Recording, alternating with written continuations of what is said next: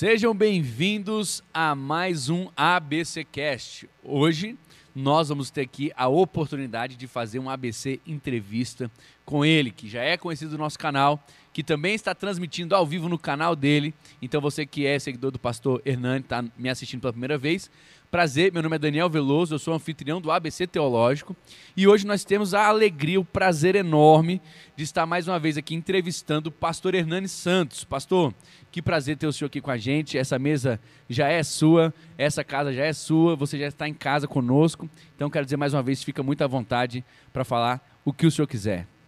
Pastor Dan, pastor Ricardo, os demais notáveis aqui. é sempre um prazer termos essa parceria aqui em Brasília do ABC Teológico e temos certeza que vamos ter um papo quente aqui. O calibre é grosso. É, aqui vai ser hoje. Hoje o negócio vai pegar fogo aqui, eu tenho certeza. Se você não está acompanhando, chegou aí, talvez agora viu a notificação e entrou. Hoje nós vamos conversar sobre escatologia nível hard. Hoje vai ser só perguntas e respostas.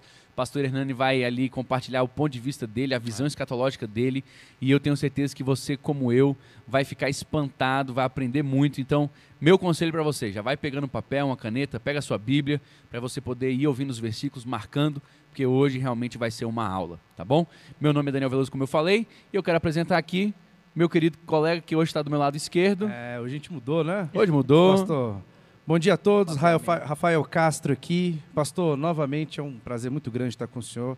Hoje a gente vai trazer algumas perguntas muito boas para a gente ouvir, é, ouvir muito bem as respostas do senhor, que sempre edifica muito a nossa vida.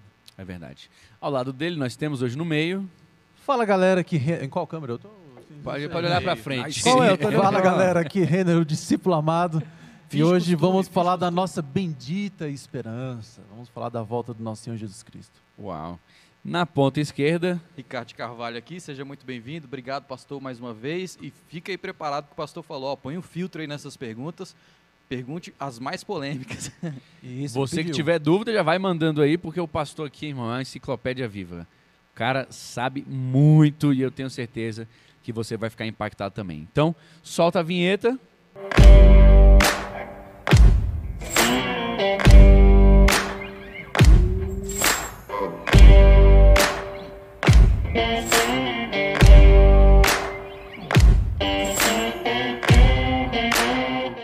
Pastor Hernani, eu quero dizer hoje, mais uma vez, abrindo aqui nossa entrevista, que talvez a pessoa que está assistindo a gente pela primeira vez não sabe, mas que o canal do ABC Teológico começou também por causa de uma conversa nossa. O senhor chegou aqui para ministrar, é um amigo da igreja, um dos pastores que nosso pastor Keyson aqui valida, sempre traz para poder estar tá trazendo esse crescimento para a nossa igreja.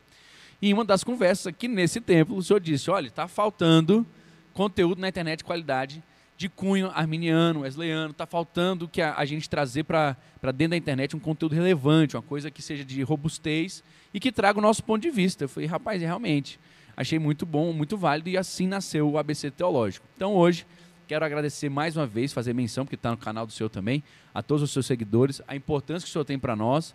E para nós é uma honra poder dividir essa mesa com o senhor. E aí, para a gente fazer a nossa primeira pergunta, o Rafael aqui no off já estava começando a perguntar, e eu vou deixar ele perguntar para o senhor hoje. Pastor, é, muita gente, e a gente também, nós aqui na mesa já passamos por essa situação, de que a gente não queria estudar muito esse tema. Botava a escatologia assim, num ponto um pouquinho mais distante dentro da nossa lista de estudo. Então, é, é uma primeira. E depois a gente entendeu, o senhor falando para a gente sobre isso, a gente conseguiu entender muito bem. E, e eu queria que o senhor falasse da importância de estudar escatologia para a minha vida. O que, que a escatologia influencia na minha vida, na minha comunhão com Deus, na minha vida como igreja, na minha vida na sociedade, como um todo. Né? Quais são, qual é a influência da escatologia na minha vida? Toda o livro do Apocalipse, no capítulo 4, no versículo 1, você vê o próprio Senhor Jesus falando para João: sobe para cá. Uhum. Vamos ver as, os três tempos da escatologia. E eu vou te mostrar as coisas que são, que hão de acontecer e as que serão depois destas. Então nós temos aí as três fases da escatologia. Uhum. O, o, o, pré, o, o pré-histórico, né, bíblico, o, o tempo interbíblico, é, o neotestamentário, veterotestamentário e o tempo futuro. Então a escatologia ela abrange todas as esferas das escrituras. Você pega Enoque, por exemplo, profetizando o retorno de Cristo. Né? Você pega Balaão, eu vejo, mas não de perto, eu contemplo, mas só de longe. Você pega o próprio Enoque, vejo com seus milhares de santos vindo para é, deferir juízo sobre todas as. Você pega Noé, profetizando o retorno de Cristo lá no início.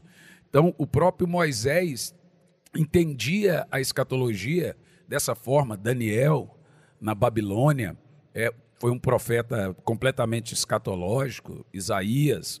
Isaías, a metade do livro é milênio. É. Metade do livro é o reino eterno de Cristo.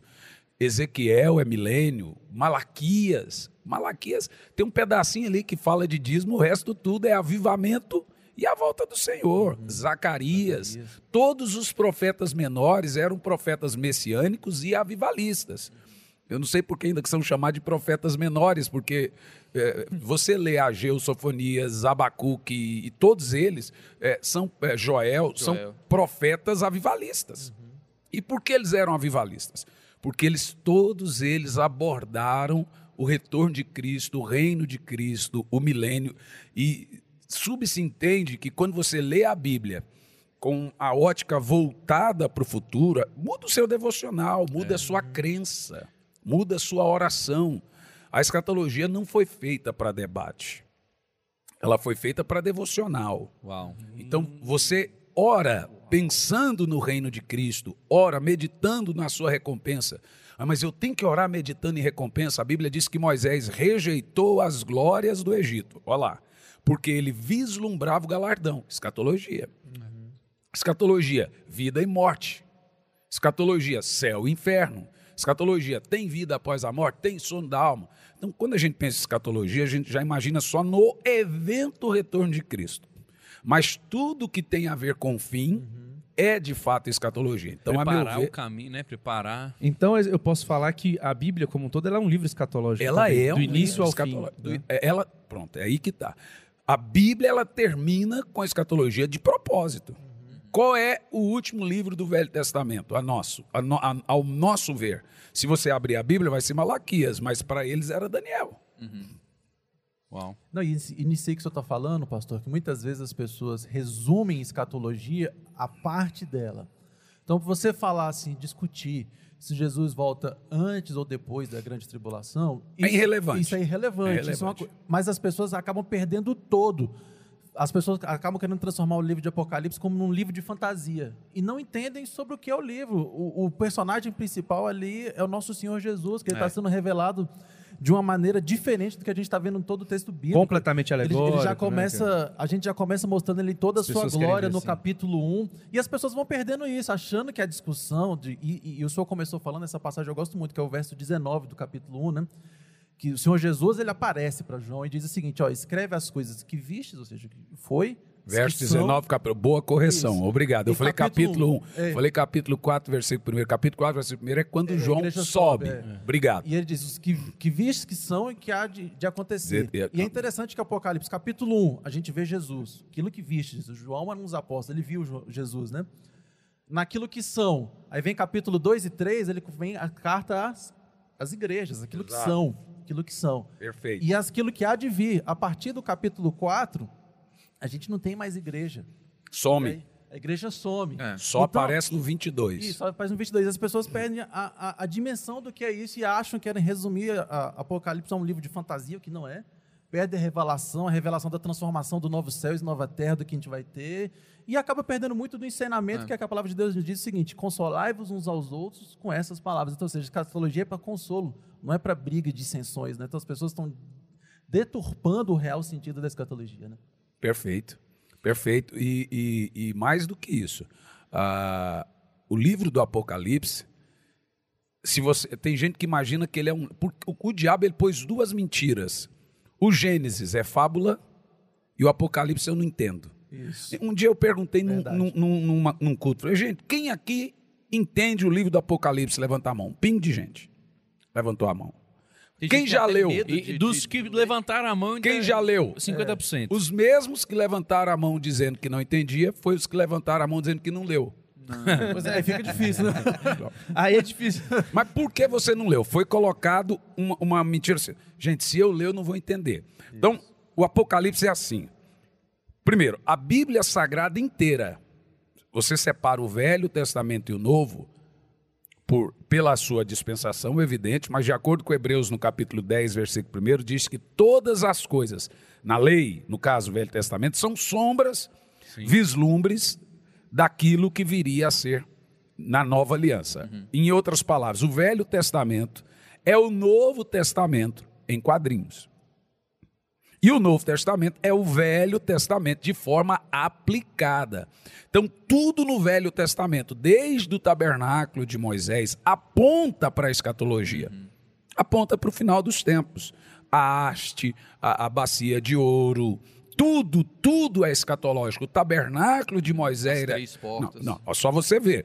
O- lá, o livro de Hebreus começa assim, ó. Foi assim que Deus falou para Moisés: construa um tabernáculo como o que já tem no céu. Mas onde é que tem tabernáculo no céu na Bíblia? Ó, você vai lá no Apocalipse e vai ver que Jesus é o tabernáculo. Tabernaculou, né? Ele é o tabernáculo. Então, aquele tabernáculo do deserto é um tipo de Cristo. Cristo. Por isso que o, o- o teto era de texugo, as hastes, madeira de acácia, tudo aquilo aponta para a escatologia. Verdade. É impressionante como que eu, depois que eu fui ouvir vocês assim, né, e comecei a estudar melhor, comecei a entender mais sobre essa necessidade. Tem duas coisas que eu queria pontuar para a gente poder discutir sobre isso aqui e aprofundar.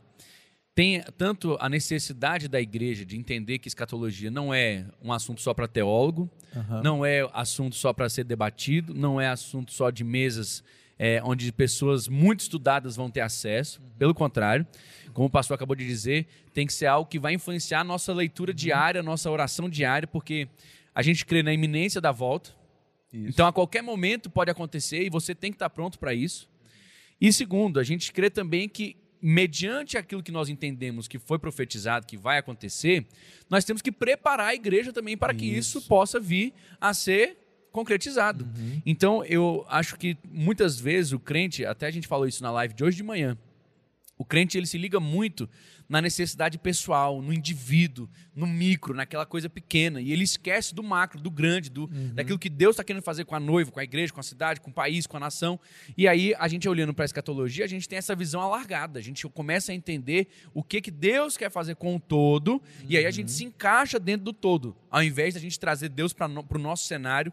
Então, assim, eu acho que também respondendo essa pergunta, eu penso que quanto mais escatológica for a minha mente, mais meu evangelho vai ser um evangelho prático, real, Revelado. vivo, Verdade. onde eu quero avivamento, onde eu quero busca por che- buscar por ser cheio do Espírito Santo, onde eu vou pregar a palavra, onde eu sei que vai Onde acabar. eu vou me santificar. É, hoje eu estava lendo, antes de vir para cá, estudando para a gente poder vir para cá, eu falei, Senhor, meu Deus, se não vai ter outra oportunidade, a gente tem que a gente tem que começar a pregar Muda a tudo. e a direita. A gente tem que levantar de manhã, de tarde, de noite, de madrugada.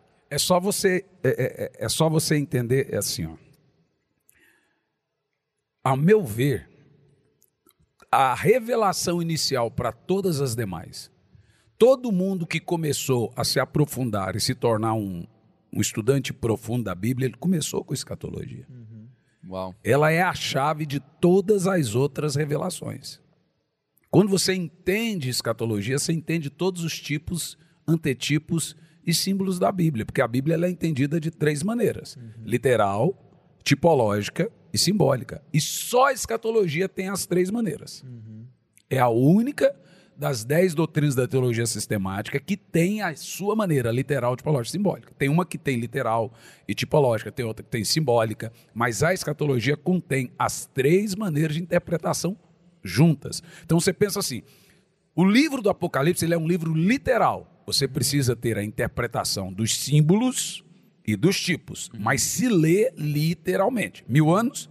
Mil anos. 42 meses e 42 meses. 42 meses. Então, a besta ali não é um monstro, aquilo, aquilo, é, a- aquilo é a maneira que os gregos viam, que os romanos viam, e que foi dado como João passou, porque você tem que entender que o livro do Apocalipse não é um livro de João, é um livro de, é o único livro de Jesus, da Bíblia. Isso. Revelações de Jesus Cristo dadas a João. Então, como o amigo é, cast, como é que fala aí o Web espectador? o Webs, web o Webs, o Webs, o Webs, o Webster. Como o amigo web espectador, como o amigo internauta aí, pronto. Você, você que tá assistindo, Abra a Bíblia em Deutero, Deuteme, Deute, abra a Bíblia em Êxodo. o cara muda o livro. né? Desisti de abrir em Deuteronômio. Vou para outra mensagem. né? Abre Êxodo aí, irmão. Então, assim, como a, Só não pode falar, abre show daí, é show. a- então veja, como o irmão aí Não abre Vai- em lugar nenhum. Acredita no que eu tô falando. Só- e pronto, abre onde você sentir no coração. Então, quando você começa a interpretar a Bíblia dessa forma, você entende assim: eu preciso entender os símbolos e os tipos, e o resto é literal. É, esse é o ponto que nós divergimos da maioria. Alguns dizem ser só a Escritura, mas eles são só a Escritura de vez em quando Em partes. em partes. Nós somos. O dispensacionalista, ele é. Porque, veja, eles já começam dizendo assim: dispensação é uma linha teológica que interpreta a Bíblia.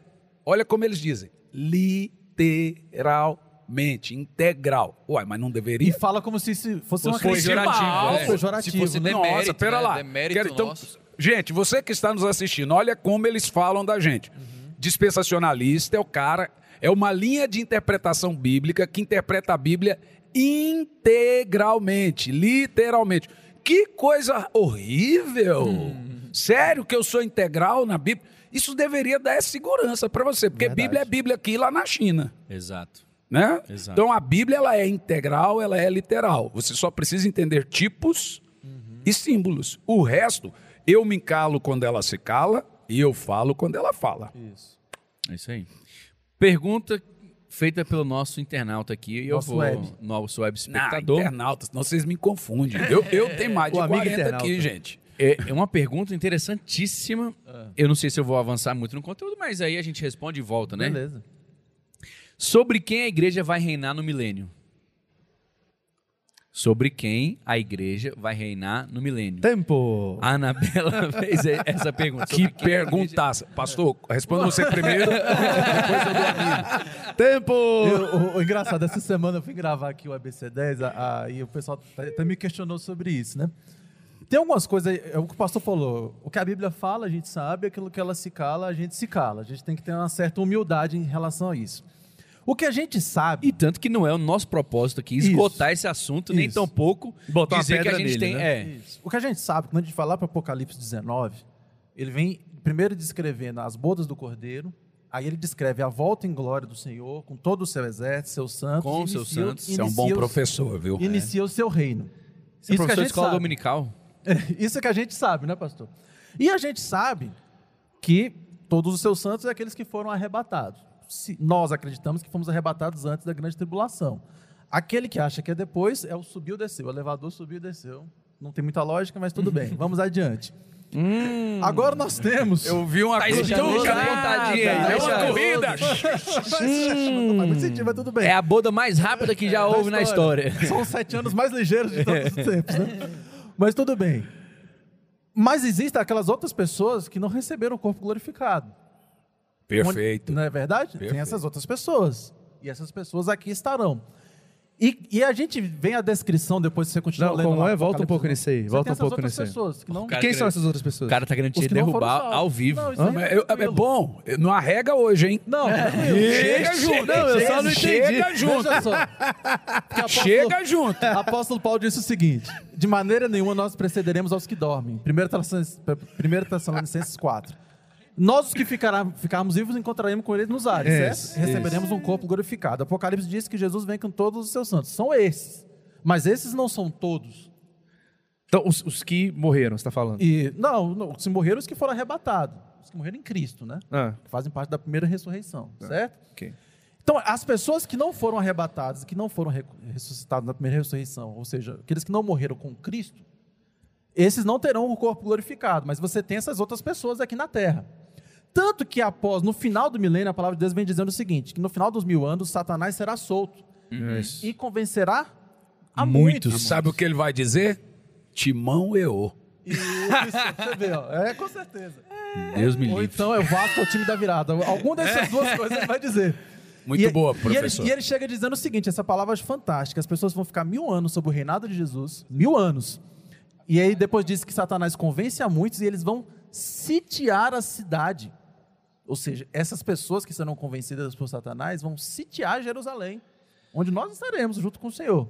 Rapaz, você me dá tanta pergunta, É. tanta coisa que eu não. Mas ele. Sabe Mas, E nesse- que- mas que isso é- isso é no Nós milênio. somos literais. Isso é o que no tá escrito. Milênio. Isso Você aí sabe o que faz um bom médico e um bom professor e um bom pastor?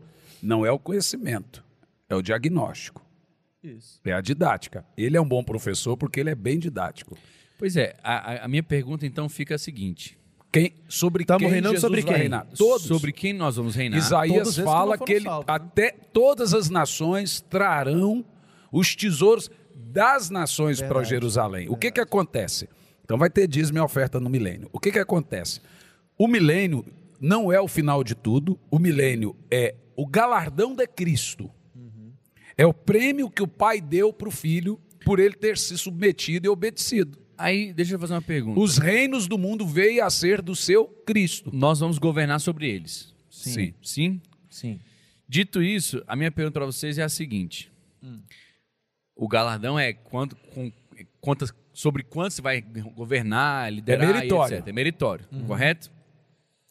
Como que vai rolar você tendo um corpo glorificado caminhando aqui na Terra? Ué, Uai, Jesus caminhou. Jesus caminhou. 40 dias, certo? E aí vai ficar Aí vai a ficar gente e os passando outros. pela parede, andando sobre as águas. Você tá falando que vai ter o nós e eles? É, vai ser nós e eles. Nós e eles. Claro. Vai ser nós e eles? Nós Vai ser nós E os eles. eles podem se converter a esse, nesse Não. período aí? Não. Não.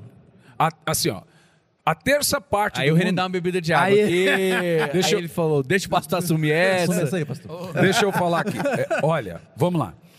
É, a terça, no, no- logo depois do retorno de Cristo, que ele pisa no Monte das Oliveiras, Zacarias 14, 5, tem o Amargedon. A terça parte do mundo já morreu com a tribulação, né? O, o cometa caindo, uma bomba de hidrogênio atômica, alguma coisa nesse sentido. A terça parte do mundo já morreu. No Amargedon, já um punhado. Então vai entrar no milênio o mundo todo. O mundo vai ser mundo igual aqui. A diferença do milênio é que a partir de Jerusalém será se o governo. Aí nós temos a- o termo bíblico de governo mundial, de equidade e justiça. Jesus estará lá. O reino perfeito. Perfeito. Pronto. Jesus estará lá e a igreja, 12 de cada tribo e 12 apóstolos do Cordeiro que nos representa. São 24 anciões, 24 tronos, mais o trono de Cristo, o trono da igreja. Então são 26 tronos na sala do trono. né? Trono de Cristo, que Jesus está sentado no trono do Pai. Diz assim: Como eu venci, me assentei no, me assentei no trono de meu Pai, vós também se assentarão comigo no meu trono. Então você vê que tem ali o trono de Cristo, é o trono do Pai, e o trono de Cristo é o nosso trono. O trono do Pai hoje é o trono de Cristo, que ele está assentado no trono do Pai, junto com o Pai, e nós nos assentaremos no trono de Cristo, que foi preparado para nós, então reinaremos com ele. E aí você tem os doze de cada tribos, que são os doze apóstolos Cordeiro, e as doze tribos, que ali representa Israel. São os chamados 24 anciões. Ali começa o reino, a igreja. Agora, como nós. ah, Veja, para onde nós vamos, é a nosso entendimento de sangue de Jesus versus pecado determina para onde você vai. O seu entendimento de boas obras determina como você vai viver lá. Isso é chamado de galardão. Aí o que você vai ser nesse reino, sua, eh, se você vai ser general, se você vai reinar sobre cidade, se você, o que você vai ser determinado pelas suas obras. Efésios 2, versículo 10, porque somos feituras suas, criados em Cristo Jesus para as boas obras, as quais de antemão o Senhor preparou para que andássemos nela. Tá, aí deixa eu fazer uma pergunta. Vai ser estilo Liga da Justiça? Se- Você está ter a falando sala- do- de como anjos poderosos. É, porque, por exemplo, a gente não vai morrer. Não, Não. ainda não. A gente está glorificado, não peca.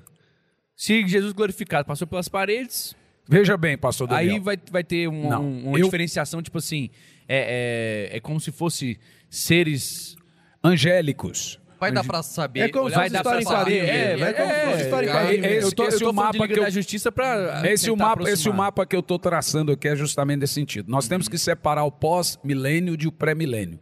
Isso nós estamos falando do milênio. O milênio ele é na Terra. Isso. Mas depois do milênio, o diabo é solto, como o, o professor aqui já disse, ele é solto, e aí ele vai cirandar de propósito. De propósito, mais uma vez, já dizia Lutero, ele volta a ser o cão de Deus. Ele vai cirandar as nações da terra e ele vai suscitar as nações para mais um Gog e Magog contra a cidade santa e o povo de Deus, no caso contra nós. Isso. E aí, essa acaba de vez. Dali em diante começa o fim. Gente, nós estamos muito longe do fim. Nós fazemos parte de eventos do fim, mas nós temos o, o arrebatamento da igreja é só o start para ele. Isso. Então, o fim é depois do milênio. Aí os anjos do Senhor. Aí que os mortos, o mar dará os seus mortos, é, o inferno dará os seus mortos. Aí vai para o mortos é os trono que branco. morreram sem Cristo. Sem Os Cristo. que morreram com Cristo já ressuscitaram, Já ressuscitaram. lá no arrebatamento. Agora, os que morreram sem Cristo, aí que vão ser. Vão É ser aí que está a questão do debate. juízo, né? Aí que está o debate, porque os pós os pós-tribulacionistas não arrega não, meu filho. Eu sou pré isso aí. É, então, o que eu estou dizendo, os pós debatem com a gente justamente no, no ponto dessa ressurreição. Mas então são quantas ressurreições na Bíblia? Nós temos que separar a trombeta de Deus da trombeta do anjo. O arrebatamento diz que é a trombeta de Deus. Quando você pega as sete trombetas, é a trombeta do anjo. Ao ressoar a. Em 1 de Paulo aos Tessalonicenses 4,16. Ao ressoar a trombeta de Deus, os mortos em Cristo ressuscitarão primeiro. Depois nós, os que estivermos vivos, seremos arrebatados a encontrar o Senhor nos ares. Então veja, e aí então estaremos para sempre com o Senhor. Quando você vai nas sete trombetas do Apocalipse, ali é aí é o anjo tocando a trombeta. Isso para mim está muito claro. né? Quando você pega a trombeta de Deus, é o termo vinde. Trombeta é voz. É ele chamando. Ele não vai chamar quem não é dele. Por isso que é o anjo que toca lá no Apocalipse. E a, e a última trombeta das sete, ela dá abertura às sete taças. E Exato. as sete taças, aí que o juiz. Aí que começa. Aí que o juiz arrocha mesmo. Então, assim, não terminou ainda terminou. a grande tribulação no ressoar da última, Da última das trombeta. sete trombetas dos sete anjos. Exatamente. Porque a sétima trombeta, ela dá origem às sete taças que, que como dizia meu pai quando ele falava de escatologia, onde vem o arroxo final da grande tribulação. Perfeito. É isso aí. São trombetas distintas. Excelente. Próxima pergunta é exatamente sobre as nossas visões, né? De pós e pré. Nossas que eu digo. Nossa, Nós somos pré. Nossa, de alguém. E a- eu tava A rindo, nossa rapaz, que Ele continua no nós e eles, né? Uma pessoa Deixa eu pergunta- dar uma pausa aqui, pastor Dan. Gente, todo mundo, nós estamos com centenas de pessoas aqui. É. Todos que estão assistindo o debate pelo nosso canal, eu vou fazer um pedido para vocês. Corre rapidinho, muda de tela no canal do ABC Teológico, são meus parceiros, é onde eu faço os meus podcasts, são parceiros, e todos vocês vão se inscrever no canal ABC Opa, Teológico, sim, por gentileza. Todos que estão me assistindo, agora, agora, você cons... Agora Nossa vai... diretora pode arroba- colocar o link aqui também nos comentários. Isso, põe aí nos comentários aí, a, a nossa diretora que está ali batendo. Nossa diretora nem ouviu o que a gente Nossa falou. diretora... Não, não tá nem ouvindo a gente. Mas deve ser um papo técnico, tá? O É, nosso- nosso daqui a pouco vai aparecer Tá só o de retorno aqui, tá só- o PA tá desligado, tá só É retorno. importante esse canal crescer, gente. É isso mesmo, é isso mesmo. Pô, vamos às perguntas. Ó, eu tenho algumas perguntas aqui que eu vou deixar para no final a gente fazer. E eu vou perguntar já sobre a grande tribulação nessa questão é, da 69 para a última semana. Pastor, explica para a gente. Eu queria fazer essa pergunta que da última vez que a gente esteve junto, o senhor até respondeu para nós. Sobre a grande tribulação. Sobre a grande tribulação, a diferença que ela vai ter, o que que é a 69, por que parou o tempo, como é que vai voltar o tempo Vamos a ser lá, contado. vamos à cronologia. Isso. Todos estamos com a Bíblia aqui. Começando em Mateus 24, no versículo 1, vamos abrir nossas Holy Bibles, Mateus 24, ligar minha Bíblia aqui. Famoso sermão escatológico de Jesus. Exatamente. Agora, existe um debate. Se nós cremos que o livro de Daniel ele é um livro profético e literal, não tem como a gente fugir disso aqui. Porque ele é tão preciso, principalmente quando ele é, relata os quatro reinos na visão da, da estátua, Daniel estava na Babilônia Isso. e ele viu um outro reino vindo e destruindo a Babilônia, o reino persa. Depois ele vê um outro reino mais poderoso que o persa, que é o grego, destruindo a persa. Depois ele vê um outro reino, o pior deles, que é a Roma, destruindo o grego. Aquilo é tão preciso histórico que isso está num Google simples. Qualquer, a- qualquer história do mundo contém esses quatro reinos. E a teologia liberal, ela vê essa precisão de Daniel e a explicação que ela dá, como ela não crê na profecia, Profecia. ela diz que foi aquilo foi um livro escrito pouco tempo, é, assim, num tempo corrente da história, mas não naquela época, porque ele é um livro preciso histórico. Daniel ele tem que ser preciso histórico porque é o livro que mais dá veracidade para a história. Uau. Se nós cremos nisso, que o livro de Daniel ele contém esse conteúdo histórico e profético, as 70 semanas também o são. Se deu certo a visão da, da estátua dos quatro reinos, por que não daria das 70 semanas? Jesus, quando ele vai começar o sermão escatológico, ele vem inicialmente para responder três perguntas. Vamos ler a partir do versículo 1, pastor Dan. Tendo Jesus saído do templo, ia se retirando quando se aproximaram dele seus discípulos para lhe mostrar a construção do templo. Ele, porém, lhes disse: Não vedes, não vedes tudo isto? Em verdade vos digo que não ficará aqui pedra sobre pedra que não seja derribada. Bom, ele- aí a questão é o seguinte: o sermão escatológico de Jesus começa por causa do templo. Jesus está prometendo derrubar o templo. Aí eles assustam. Eles tomam, ele toma um susto. Tá vendo? Não vai ficar que pedra que seja tirada. Os discípulos acharam aquilo tão chocante e de forma educada, filhos educados, eles esperam Jesus ficar em particular, nós vamos ver no resto do texto, e vão inquiri-lo. Mestre, temos três perguntas. Primeira pergunta: quando acontecerão essas coisas? Que coisas? Quando é que o senhor vai destruir o templo? Sempre. Qual é o sinal da, Da tua sua vinda? vinda. Segunda pergunta. Terceira pergunta: e do final do mundo? Versículo 3, né? E ali Jesus começa a responder as três perguntas. Então, não só o livro do Apocalipse. Porque Jesus termina a resposta a essas três perguntas na revelação dada a João em Pátimos. Isso. Uau. Mateus 24 não compõe toda a revelação, mas Jesus termina ela em Apocalipse.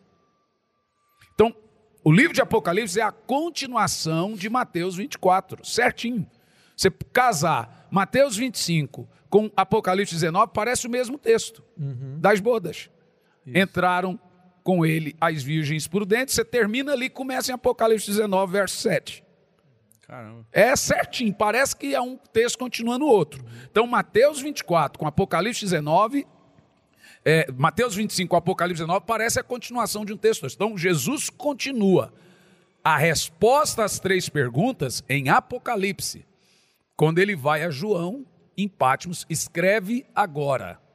É, é, João está só sendo um arauto. A palavra arauto é aquele que não muda a mensagem. Ele é a voz do que clama. né? Não é a voz que clama, a voz do que clama. O João do Apocalipse, não o João Batista. O termo a voz do que clama ali é o seguinte: não é ele, João Batista, que estava clamando. Ele estava apenas sendo o mensageiro, o que não muda a mensagem. O termo do Apocalipse é o mesmo. Então, então eu vi o Senhor e caí feito morto quando ele viu. E ele chorava muito. Então agora Jesus dá a ele toda a revelação. E Mateus 24 é só o interlúdio disso. Interlúdio não, introdução disso. Ali é só o início. Então Jesus ele começa a responder. Então tá bom. Vamos responder as três perguntas. Primeira pergunta, primeira coisa. Mateus 24 não é cronológico, porque as primeiras respostas de Jesus não são relacionadas ao fim, é relacionada ao início. Por isso que ele fala: vocês serão, desculpa, são relacionados ao fim, não ao início. Vocês serão entregues nos tribunais, matar-vos-ão, serão perseguidos, falsos profetas e etc, e etc. E ele fala da apostasia, tudo no início. Isso é bem concernente ao nosso tempo.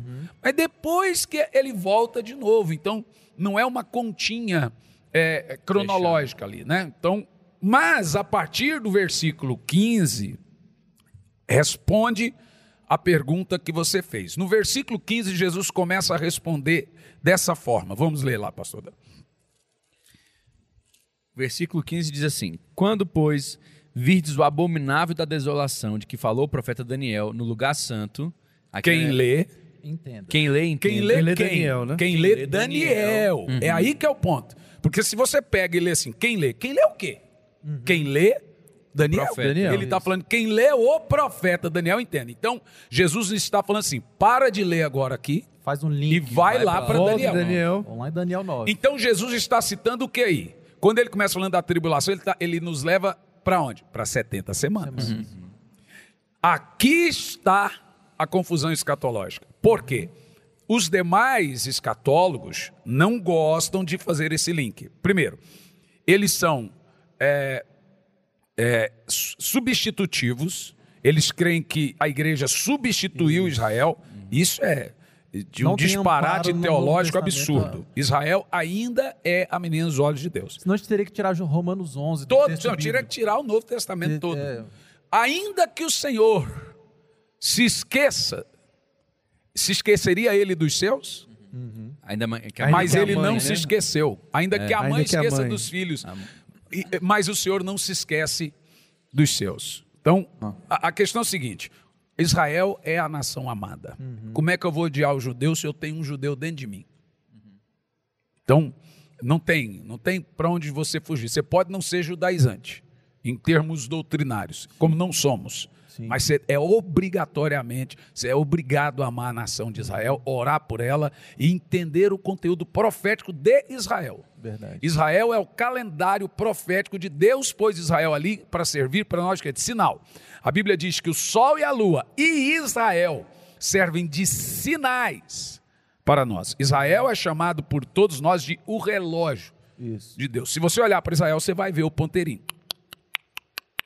Tudo é escatológico em Israel. Tudo é profético em Israel. Tudo prega para nós em Israel. Então, se nós entendermos que Israel é a figueira, se Jesus, um irmão, olhou para mim e falou que Israel era oliveira, eu falei, você tá boa. E ela ainda me chamou de herege quando eu falei que a oliveira era Cristo e Israel era figueira. Quase me bateu. Eu falei, tá bom, você tá certo, eu tô errada. Ela, não, não, eu já disse, você tá certo, eu tô errado.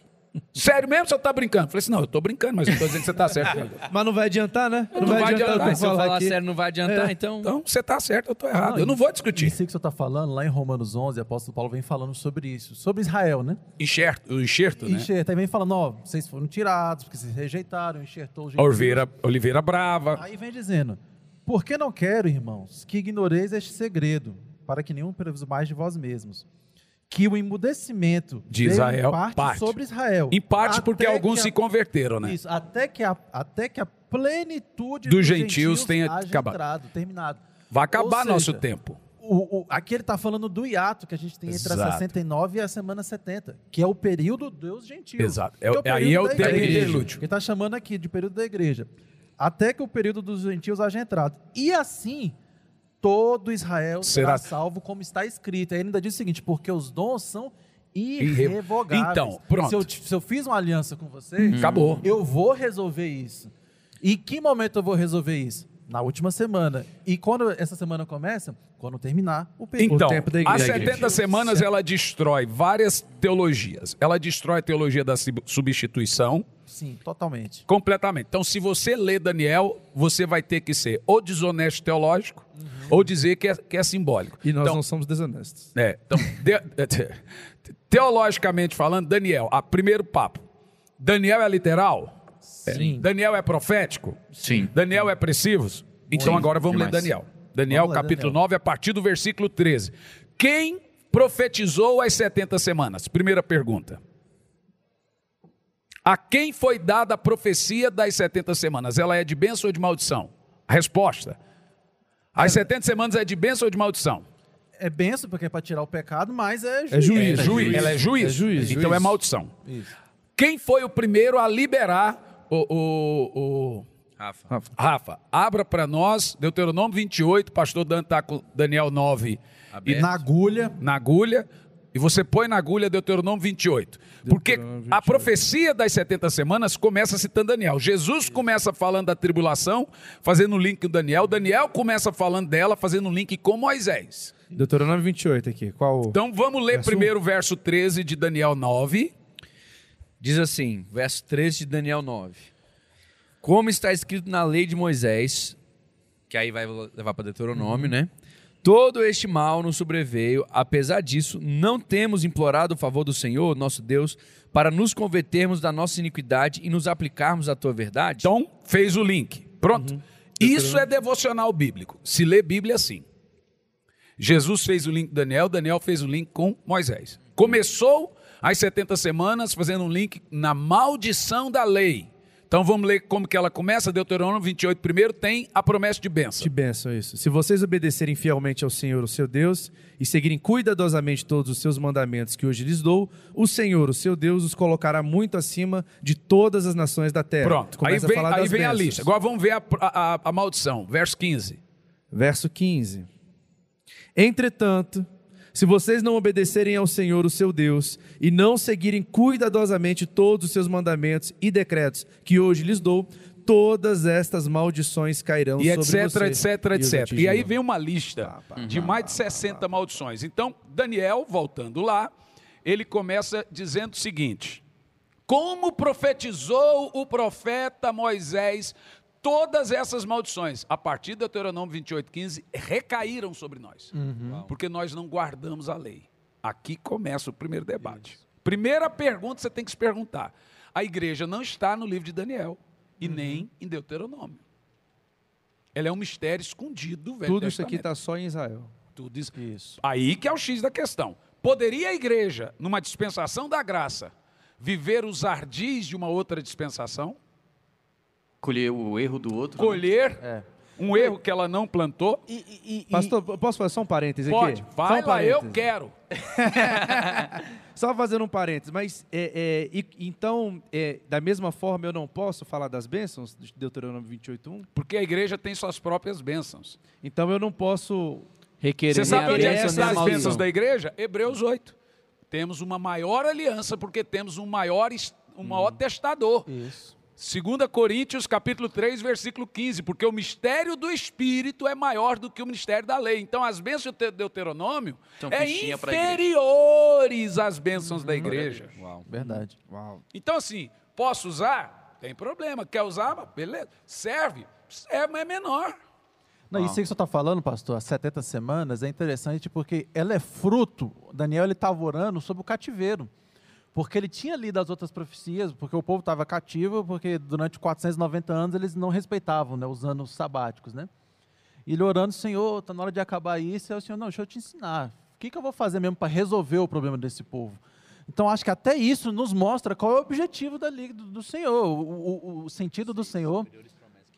Leia para nós, né? pastor Daniel. É Hebreus 8 Não, e 6. É, é tremendo você ver isso, porque realmente, ó, agora com efeito, obteve Jesus um ministério tanto mais excelente, Ao de Moisés. quanto é ele também mediador de superior aliança Oh. instituída com base em que, eu superiores promessas. 28, meu filho? Caramba. Verdade. Ele é, ele é maior, a prom- a- a- o testamento de Jesus é maior que o de Moisés. Olha o verso 7. Porque se aquela primeira aliança tivesse sido sem defeito, de maneira alguma estaria sendo buscado lugar para uma segunda. Verdade. Pois é, Bate engra- ou não é bate? engraçado que a Cospe o gente. dente, cospe, tá- cospe. a gente não. Mas eu só perguntei. Cospe o dente, eu nunca tinha escutado. Mas é engraçado que, que muitas vezes nós fazemos isso, né? A gente usa textos que, na verdade, deveríamos Ó, utilizar deixa eu te outros falar textos coisa. para isso. Vem com coice, vem com tudo. Não, tem, não tenha respeito, não. Pode vir, vem, vem. Mas foi vem só um pequeno facinho. parêntese. Mas vem, vem fácil. Isso, isso aí que a gente está falando de Israel e a igreja, eu, eu até entendo que tem uma É tipologia disso lá em Números 12. Gente, só a- deixando claro, tudo isso aqui é Brincadeira, brincadeira. né? Pode Não, parecer arrogância de nossa parte. Nos Vamos- webs vamos aí, fazer no- um webs aí. Aparece aí e fala assim, ó, tá brigando. Cospe o dente! Cospe Se o fosse dente. para sair no tapa, a gente não ia sair aqui. A gente já ia sair teria depois. saído. Ah, eu, eu acho interessante que a, a palavra de Deus ela tem várias tipologias acerca da primeira vinda de Jesus, né? E a gente vê também tipologias acerca disso. É, a, a Moisés ele tinha uma esposa e ele casou com a outra de fora. E a, e a primeira esposa começou a ter ciúme, etc, etc, etc, né? Isso é outro debate também. Eu já falo e que aí, era a mesma. Oi? E aí ele, o que, que ele fez? Eita! E aí o senhor colocou, colocou, só uma. aí colocou uma lepra nela, ela ficou sete dias afastada do arraial com lepra. E durante esses sete dias ela ficou longe do arraial, com lepra. É, essa é a história sete dias de Miriam, sete né? anos. Isso. É Quando ela sente. é, quando Moisés pega a Cuxita como, como esposa, né? Eu já Isso. falo que, que, que, que a Zípora era a Cuxita. Tudo bem, mas o que Não, é, mas o importante forma. é que ela ficou vamos- sete Ela é, dias. não, de qualquer forma, não. Não, mas ela não era do povo, né? Ela Mas não ela era. era. Ela era da onde? Ela era árabe. Isso, mas ela ficou sete mas ela- dias. de- Não, tô sete falando da dias. Cuxita. Entendeu? Sete dias separado. Sete Seja o que for, da onde sete quer que ela dias. veio, O da, da onde quer que sete ela dias fosse. separados. O ponto importante é que Miriam ficou com ciúme, ficou, Pronto, com raiva, criticou Moisés pela atitude dele Isso, e por importante é isso, isso. A parte importante é essa, que Moisés ali na tipo, na- é uma tipologia, na- Isso. uma, Muito uma bom. teofania de Jesus Uma Cristo. tipologia, né? Ele é o Quando, libertador. quando ele vem, ele assume uma mulher que teoricamente é de fora, Isso, que é a igreja. noiva chamada Isso, igreja do essa é a Senhor. história, né? E aí Muito vem boa. com o povo, ficando com ciúme da igreja, e vai passar pelos sete dias da mesma forma. Sete dias. Que- Que semana. Que sete semanas. Tanto que Israel. Sete se você lê, A tipologia se da você, grande tribulação, isso. se você lê o Talmud, a maneira que eles atacam Jesus foi a maneira que fez Lutero ser um antissemita. É. Né? Hitler era um luterano. Sim. Todo mundo sabe disso na história. Isso é uma parte negra do cristianismo. Hitler Mas não é falar que é Lutero em tabu. seus discursos, né? Citava Lutero. Arvorou em alguns escritos né, antissemitas de Exato. Lutero. Ele saiu de uma igreja, não vou dizer o nome. Quando ele decidiu matar judeu, ele estava orando dentro de uma igreja. Nós não vamos nem dizer o nome, é evidente, porque isso aí é um debate, daqui um pouco vão Pegar. cancelar a gente. Eu estou preocupado de ser cancelado. Mas Como é que é? Não entendi. Hitler saiu de dentro de uma igreja, Ah, fez sim. uma oração para fazer tudo aquilo que ele fez. É, nós temos, durante a história, nós temos grandes homens que tiveram grandes defeitos, grandes problemas. Exatamente. Tanto que um dos homens que é o responsável, Lutero, né? né, de de Lutero, Eu não é. sou irmão nunca, eu sou apaixonado por Israel. Pois é. Só que se você ler o Talmud, a Guemará, você vai ver realmente como eles são agressivos. né? Eles falam que Jesus, no Talmud, o que, que é o Talmud? É o comentário rabínico durante os tempos. Jesus está no É, inferno. ele, ele não é completo, né? O Talmud ele é construído É e construído. continua sendo construído É. desde sempre. Ele e a Guemará. Então, assim, é o comentário judaico dos tempos. E aí é, é como o judeu passa os seus ensinos de pai para filhos. E tem comentarista ali que Jesus está no inferno. É, não, doideira É, demais. então é loucura você ver. Então, quando você vê dessa forma, eu já li o Talmud e a Guemará inteiro, várias vezes. Tem hora que você pega a raiva. Mas aí você tem que entender como Israel é um filho. E agora, agora é a hora que eu vou apanhar. Is- Israel na Bíblia não é o Isaac profético. Israel na Bíblia é o Ismael profético. É só ler Gálatas no capítulo 4. É agora. Paulo fala. Rapaz, mas- Eles é. são filhos da escrava, nós somos filhos da livre. A igreja. Quem vai para o deserto? Quem foi para o Sinai? Quem vai para o deserto e é mandado embora? É eles. Entendi o que você está falando. O que que. Não, o que, que Entendi, Paulo entendi. falou, né? O que que Paulo fala? Por isso que ele apanhava, né? O que que Paulo fala? Que nós somos filhos da promessa, somos filhos da livre. Nós, a graça, A igreja. é a igreja. Ela é Isaac, filhos da promessa. Israel ainda está no deserto, sofrendo ainda no deserto, porque foi mandado embora. É mais outra tipologia isso aí. né? Outra, tipo, aí nós estamos falando do tipo. É, a gente Por isso tem- que Paulo é, apanhava, né? A gente tem momentos você. como, por exemplo, a promessa que vem para Abraão, que será pai de multidões, ele começa com a geração, como a areia do mar, né? Falando ali sobre a Uhum. questão humana, e ele vem falando como as estrelas do céu. Só que a areia do mar vem antes da- das estrelas do céu. Ele vem falando, ó, você vai vir tem uma, tem uma ideia ali, tem um propósito onde Israel vai ser levado em consideração. Ele, a Bíblia vai dizer, Paulo dizendo, na rejeição deles nós somos alcançados, Isso. quanto mais na conversão deles o que nós vamos receber.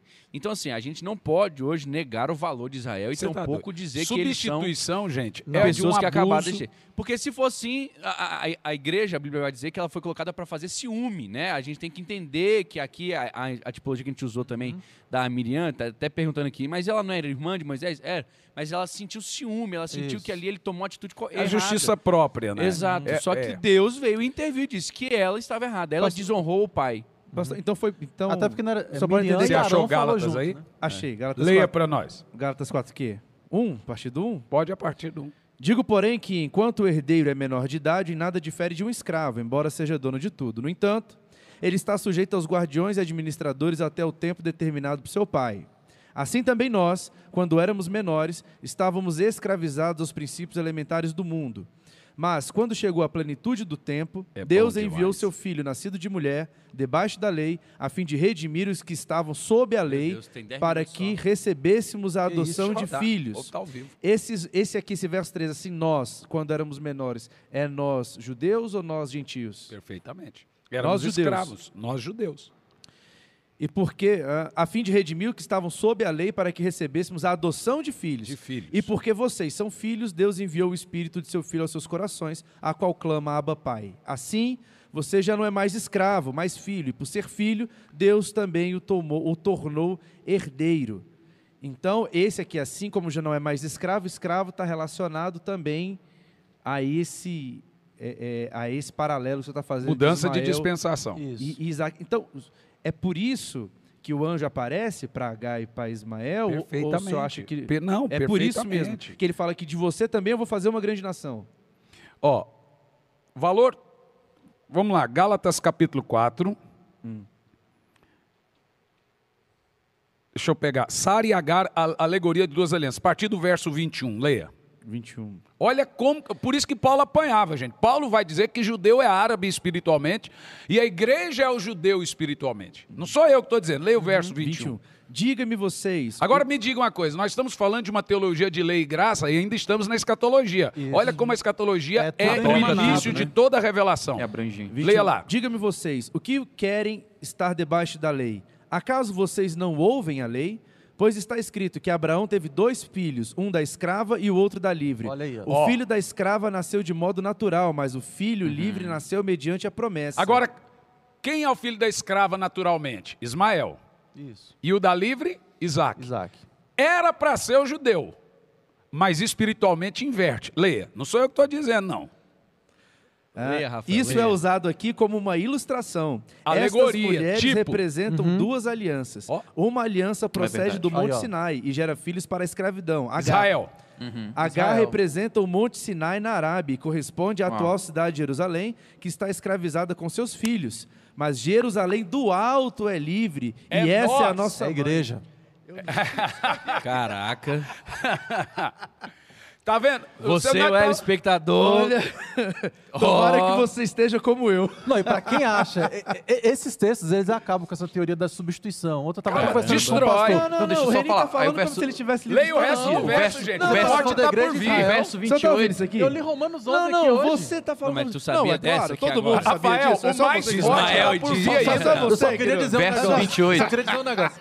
Aquele vídeo que eu coloquei antes do Subirá, ele fala isso. Ai, Gente, ai, é vocês Aqui, perceberam? Vamos, vamos dar um time aqui pro povo, o web, o web, o web é que espectador. aqui, assimilar. Não, tá bom. O pastor aí, Ricardinho tá aqui, ó, também. Ó, vamos dar um time pro web espectador respirar. Primeira coisa, nós começamos falando do, do- do podcast, mostrando que a escatologia é o início de toda a revelação. Nós estamos em graça e lei e ainda em escatologia. Em escatologia. Já citamos dois textos de Gálatas, o coração da teologia paulina, da graça e ainda na escatologia. Uau. Aqui nós estamos, primeiro, refutando a teologia para entrar nas 70 semanas da substituição. Isso. Se nós refutarmos a escatologia refutando a substituição, as 70 semanas é para quem? Para Israel. Pra O, Israel. me- o melhor é Esse os é o grande comentários. Caraca, buguei aqui. Tudo isso que a gente tá fazendo aqui é só pra É explicar. construção exegética. É construção, Mas o exatamente. melhor, Rafael, está no verso 28. Leia, Ricardinho. Vós, porém, irmãos, sois filhos da promessa Opa! como Isaac. Nós Caramba. não somos. Eles não. Por que, que Jesus chamou? Vocês não são filhos de Abraão. Uhum. Vocês são filhos. Não vou nem dizer quem são os vocês. Vocês são filhos do diabo. Porque se vocês fossem filhos de Abraão, vocês creriam em mim. Gálatas 3, versículo 17. Ou seja, nós somos filhos de Abraão espiritualmente. Eles agora que tem que ser enxertado. Veja, eles perderam o time da visitação. O que, que nós estamos debatendo aqui? Quem são os árabes no mundo natural? Árabe é gentil. Israel é Israel. É, é, é o filho de Abraão que está ainda no deserto. Por isso que eles guardam o sábado. Ainda estamos em Hebreus no capítulo 4, que começa com o sábado. Caramba. Eles guardam o sábado porque eles ainda estão no deserto, eles não são livres. Porque eles são filhos da escrava. Eles foram para o Monte Sinai, nós não. Nós fomos para a cruz, nós somos da Hebreus 8, da aliança da cruz, Hebreus 10. Nós estamos em melhor aliança, 2 Coríntios 3,15. Então nós somos de outra dispensação. Não sou eu que estou dizendo, é o apóstolo Paulo. Continua o texto a partir do 28. 28. Vocês, irmãos, são filhos da promessa, como Isaac. Naquele tempo, o filho nascido de modo natural perseguia o filho nascido segundo o Espírito. Ó. O mesmo Assim também agora. acontece agora. Opa! Forte, Mas o é? que diz a Escritura? Mande embora a escrava e seu filho, porque o filho da escrava jamais será herdeiro como filho livre. Portanto, irmãos, nós somos filhos da não somos não somos, somos filhos da escrava, E sim mas da da livre. Dá livre. Meu Deus. Quem é o Isaac no reino espiritual? Nós. É nós. Quem é o Ismael no reino espiritual? Israel. Israel. Então, se nós vamos ser cancelados, É, que mas seja. isso aí Paulo é foi uma- cancelado todo dia. Isso aí é uma facada Paulo foi no tão cancelado, claro, pensou? claro. Te Paulo foi, de Ismael na cara dura? sim. Paulo foi cancelado tanto que levou 195 açoites. Isso é ser cancelado. Não é deixar de seguir, né? Não é deixar de seguir. Ele apanhou. Ele apanhou por causa dessa teologia. Isso. Essa teologia é a teologia bíblica, irmão. Ser igreja é o maior tesouro do mundo. É. Agora, o que você vai fazer? Você não vai dar provisão para Ismael no deserto? Deixa morrer no deserto? Não. Não, O que, que o o anjo falou para H? H. Então vamos substituir? Não temas, eu vou cuidar. Deus ama o seu filho. Gente, Deus inverteu a teologia em Gálatas. Isso aí é fantástico. É. Tá? Eu É, o senhor sabe que esse texto de H foi um texto que eu nunca pensei. Também Eu, não. eu nunca, na verdade, nunca pensei, não. Eu nunca entendi qual era o motivo pelo qual o anjo tinha É descido porque e todo mundo com fala que foi uma besteira de Abraão, de, de, De Sara, quando mandou. Mas a Bíblia Tava não tudo diz. debaixo do, do Paulo diz que Sara Não. Estava sendo guiada. E outra coisa, olha só, é, É interessante tipo, como, gente. como você hoje entende agora o cuidado com Ismael. Porque, por exemplo, você pensa Por que, assim, que Deus caramba. quer cuidar? É, mandou embora por quê então? Se era pra estar cuidando, deixa em casa. Porque tinha Porque que tinha que significar abrir duas alianças. tinha que, de, tinha que deixar entrar uma nova aliança, um novo momento. Perfeitamente. Se não, perfeitamente. e aí Isso. dentro de casa é o quê? O confronto existe. Então, assim, fantástico, fantástico, fantástico, fantástico. Por isso que a mulher vestida, Eita voltando para. Apocalipse, por isso que a mulher vestida de luz, ela, ela representa dois tempos. No mesmo tempo, ela representa Israel, porque o cordeiro ele sai, da, olha só que coisa. Jesus ele sai da escrava, mas é gerado só na livre. Uau! É mesmo. Você parou para pensar? Só o cristão gera Jesus, mas ele sai da escrava. Então a mulher vestida de luz, ela inicialmente representa Israel, o povo tentando destruir Israel, porque dali sairia Jesus, mas no segundo plano ela representa também a igreja, porque hoje quem gera Jesus é a igreja.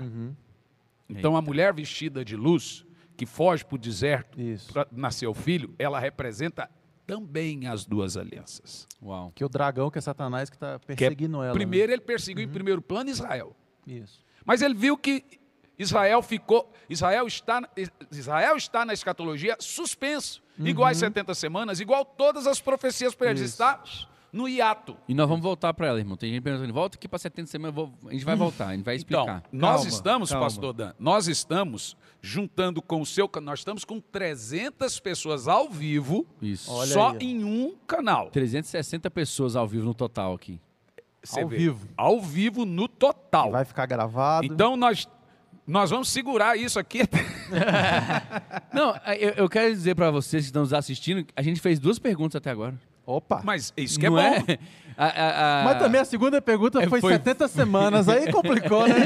Pergunta. Aí é pergunta demais, mano. É um dos textos. Não, mas é porque realmente, assim, eu acredito que esse seja um, um dos episódios. Até uma pessoa escreveu aqui. Mais complexo. Poxa, pastor, o novo convertido tá boiando. É, realmente é um, É um assunto acadêmico. não dá pra você É um assunto entrar acadêmico. hoje e querer entender ele por é completo. ABC teológico, É. não, É. a- não ABC.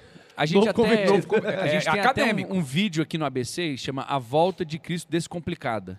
Então você vai, você os vai nomes assistir de bem cada- tranquilinho, ele vai ser bem... Ele é serve um como introdutório, é. É, Isso, bem isso introdutório. mesmo. Então Procure é bom nosso você canal. hoje, depois desse episódio, assistir para você poder tá essa, dar essa tranquilizada. E aí, de novo, você assiste isso aqui, porque isso aqui é o aprofundado. É, isso aqui vai ficar gravado. Isso aqui é teologia acessar a partir do nível princípio hard. que a Nível pessoa hard, lembra os nomes, é já isso, sabe os nomes, é- né? Então, veja lá. Nós estamos aqui ainda comprovando a vocês. Separação, diferença Se- entre Israel a e gente, igreja. chegou, Israel e a gente chegou em Daniel. Daniel Através- chegou em a- Deuteronômio. Através de Mateus 24, Deuteronômio chegou em Hebreus 4. E em Hebreus, Gálatas. junto com Hebreus Gálatas, 8, Hebreus 10 e agora Gálatas Gálatas, 4. Gálatas 4.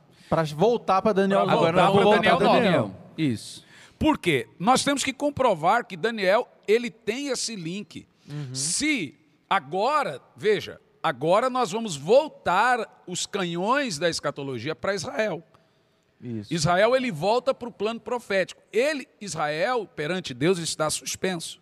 A figueira secou, a figueira deixou de existir, a figueira volta a dar fruto, né? Em 14 de maio de 48. Mas por que, que as profecias não voltam a cumprir para Israel? Porque aí entrou a profecia, Esse ato, né?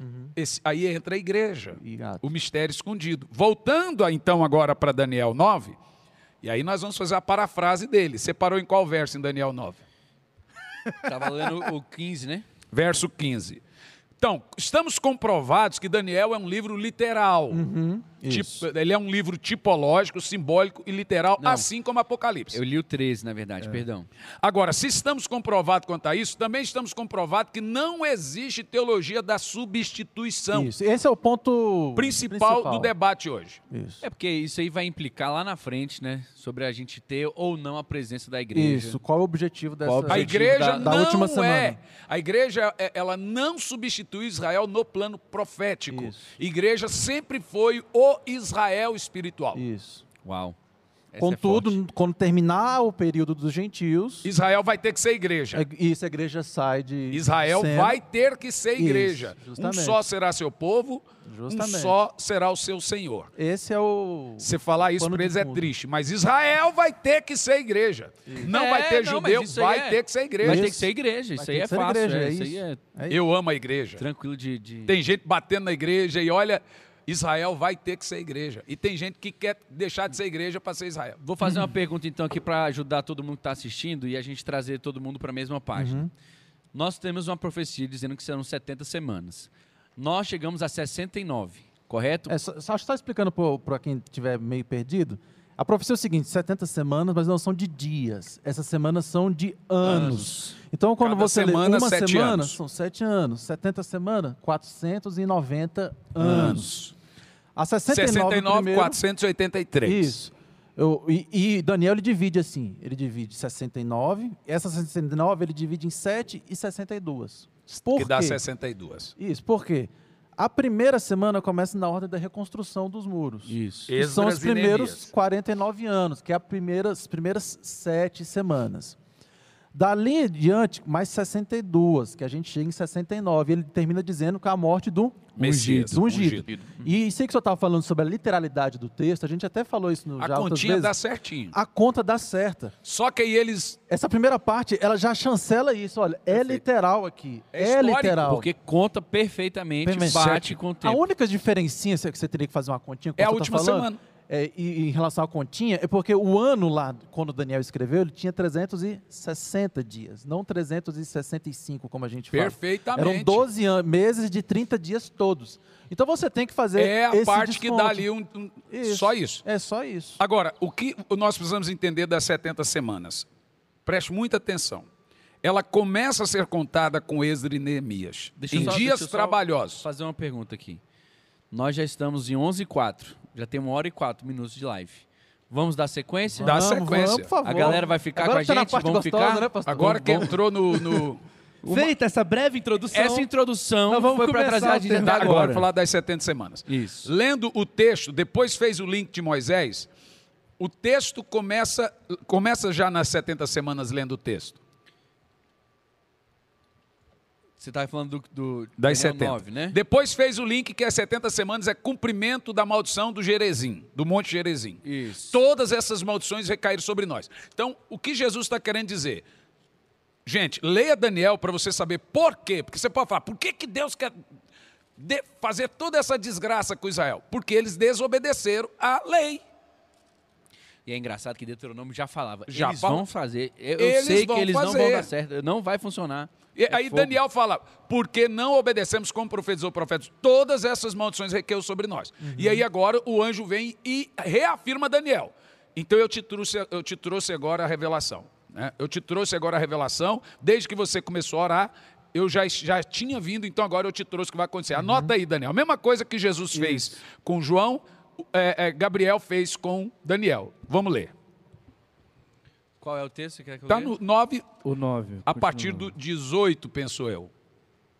As 70 semanas. Eu acho que é a partir Acho do que pode 18. começar do 24, não Do pastor? 24? Então vamos pegar a partir 70 do 20. semanas para Ele determinar pega a partir do lei. 24. Daniel 9, Pra não ficar muito 24. grande. 70 semanas estão determinadas sobre o teu povo e sobre a tua santa cidade para fazer cessar a transgressão, ou seja, para parar o que aconteceu, É. para dar fim aos seus pecados, para espiar a iniquidade, para trazer justiça eterna, para selar a visão e profecia e para ungir o santo dos santos. Sabe e entende, Aí desde a, começa. sabe e entende, desde a saída da ordem para restaurar e para edificar Jerusalém, até a ungido ao príncipe sete Duas coisas semanas- importantes, pastor Daniel. Põe seu dedo aí em cima para você não perder o time. Ungido é Cristo, o príncipe é o anticristo. Uau. Isso é muito importante. Então vamos separar. Primeiro, primeira parte da, parafra, da, da, da, da- da explicação escatológica de Daniel. Primeira parte. Por que, que veio ela? Ungir o santo dos santos, cessar a transgressão. Por quê? Purificar a cidade e o purificar povo, a né? cidade e o templo. Por que purificar o templo? Por causa dos sacrilégios dos judeus. Porque, o que, que Salomão fez? Construiu um monte de templos para deuses. Tudo isso é sacrilégio. Então, as- tudo isso já faz parte do sopo profético. Exato. Então o próprio Jeremias está dentro dessa profecias, o próprio, a- o próprio exílio babilônico está dentro dessa profecia, porque Daniel, ele está dentro da Babilônia. Pare para você pensar, Daniel está dentro da Babilônia quando ele recebe essa profecia. Já está no exílio. Não ele já está no exílio. Então, é, o que o Senhor está dizendo é o seguinte: eu vou começar a conta. Isso. Vou começar a conta da retificação. Daniel não chegou nem a presenciar a retificação. E É isso que eu ia perguntar. Esse decreto que manda restaurar e reconstruir Jerusalém são os muros de Esdras e Neemias. de Esdras e. Neemias, em dias trabalhosos, os, Isso. 40, e- os 49 Nove anos. anos. Que já é pós. Que a gente tem. Tobias, É, Sambalat, é, e, e, é. de Tudo, fato a Bíblia tudo. se cumpriu Se perfeitamente. cumpriu em dias trabalhosos, os muros, as cidades serão Isso. retificadas. E eles fizeram isso com uma dificuldade muito grande.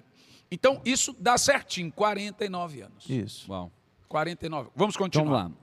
Até a ungido ao príncipe sete semanas e setenta e duas, sessenta e 62. duas semanas. Veja que As- divide, né? É, de Sete, 7 e 62. 62. As praças e as circunvalações se reedificarão, mas em tempos angustiosos, que é o que a gente acabou de falar. Isso. Depois das 62 semanas, será morto ungido e já É não Jesus. estará. 60, então, Jesus morreu na semana de número 69, né? 69. Somando 483 três anos. Isso. Que a gente já falou que a conta bate. Dá certinho. E o povo de um príncipe que há de vir Quem é o príncipe? o anticristo. O anticristo. destruirá a cidade e o santuário, e o seu fim será no dilúvio. E até o fim haverá guerra, desolações. Agora já são jogou para nós. Olha, aí que está o, o ápice da revelação. Por isso que Bíblia, se você não lê ela orando, você não entende. A Bíblia, você, se você lê-la, você tem que ler ela por revelação. se você certeza. não lê ela por revelação, você lê isso aí, você começa a filosofar em cima. Pastor, tem uma passagem em João 5 que eu gosto muito. Jesus falando acerca do que estava escrito no Antigo Testamento. Ele falou: vocês têm lido E é bom, vocês estão lendo. Só que vocês não estão vendo que está falando de mim. Ou seja, As eles leram sem revelação. mim, sem revelação. Eles leram. É, Passando por cima dos tipos, das Que tipologias. é o que a tudo. teologia faz Que é o que a hoje. teologia faz hoje. E não conseguiam ver que aquilo ali era o Por Jesus, o isso que que nós falamos que boa deles. parte da teologia é farisaica. É, mas aí é forte porque a gente lembra daquilo que ele acabou de comentar. É onde Jesus fala: se vocês forem, fossem filhos de Abraão, vocês iam me conhecer. E eu creio nisso. Vocês Que Abraão crer, viu o meu É. dia e, se, e, e glorificou, se alegrou quando me viu. E se fosse grande coisa também, ele ressuscitava das pedras, né? Levantava as pedras. Filho Mas tudo bem. Continuando o texto das 70 Continuando. semanas. Ligando aqui, verso 26. Depois das 62, será morto ungido e já não estará, e o povo de um príncipe que há de vir destruirá a cidade e o santuário, e o seu fim será num dilúvio, e até o fim haverá guerra. Desolações são determinadas. Bom, agora vamos para a história. Lemos Daniel, estudamos Daniel, comprovamos que Daniel é profético, comprovamos que não tem teologia da substituição, entendemos por que vem as 70 semanas para porque eles não quiseram cumprir a lei, porque eles não obedeceram à lei, porque eles foram idólatras, porque eles. Jesus, Jesus fala para os discípulos: vós não quiseste, por isso vossa casa ficará esquecida, porque vós não me quisestes. Então, Jesus fala: Israel está esquecido porque eles não quiseram Jesus. E no, e no verso seguinte, que o pastor ainda não leu, ele ainda que ele vem falando da última, né? Porque aqui a gente está só em 69, né? Que aí tem um, tem um, um lapso aqui. Aí né? vem, Tem um vai, vai lapso, tem um falar da. É, última ele agora. para, né? Que aí ele 62. fala, Pá, pá, ele pá, fará firme aliança com Agora é a muitos. última semana. O príncipe, né? Fará firme aliança com muitos por uma semana. Aí, E na metade da semana fará ce- cessar o sacrifício, a oferta e os manjares. Agora entenda-se o seguinte: aqui, gente, que nós temos que entender. Todo mundo aqui é é biblista, literalista. Se somos biblistas, literalistas e não somos adeptos à teologia liberal, você pega a última semana e põe ela junto das 70. Você não separa. Concorda comigo? Sim.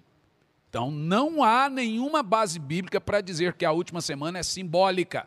Isso. Sinto muito. Se Como é- como é que se tudo pode são querer dizer? e a Aí última é não forçar o Isso. texto. Não, não, na verdade aí é incongruência, né? Porque você Claro. está Isso. interpretando 69 É de forma conveniência literal, teológica. aí você na, na última semana você quer dizer que é simbólico? Não Por dá. quê? Ou você pra vai encaixar usar... sua teologia nisso. Exato. Então vamos lá. É 70, não é 69 semanas determinado para Israel. Mais uma simbólica. É 70.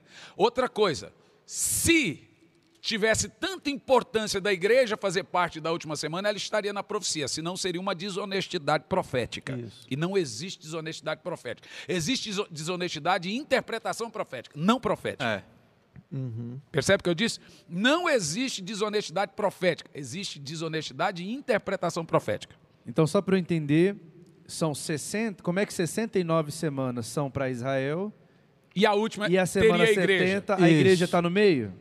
E aí seria desonestidade profética. Mas como não existe desonestidade profética, existe desonestidade de interpretação, ou a igreja, ou existe desonestidade profética, tipo assim, eu vou levantar a igreja, mas não vou contar para ela. Você deixaria sua noiva ser surrada no meio da rua só para dizer, eu vou te tratar, arrastar ela, pegar pelos cabelos e sair arrastando ela, só para mostrar que ela errou? Não, eu, eu acho assim, é, é complicado isso aí demais. demais, demais, demais, porque assim, isso vai fora até mesmo do, do princípio de quem Deus é. Isso foge do caráter, do atributo Deus. divino. Isso foge, a gente tem né, na teologia sistemática os atributos divinos.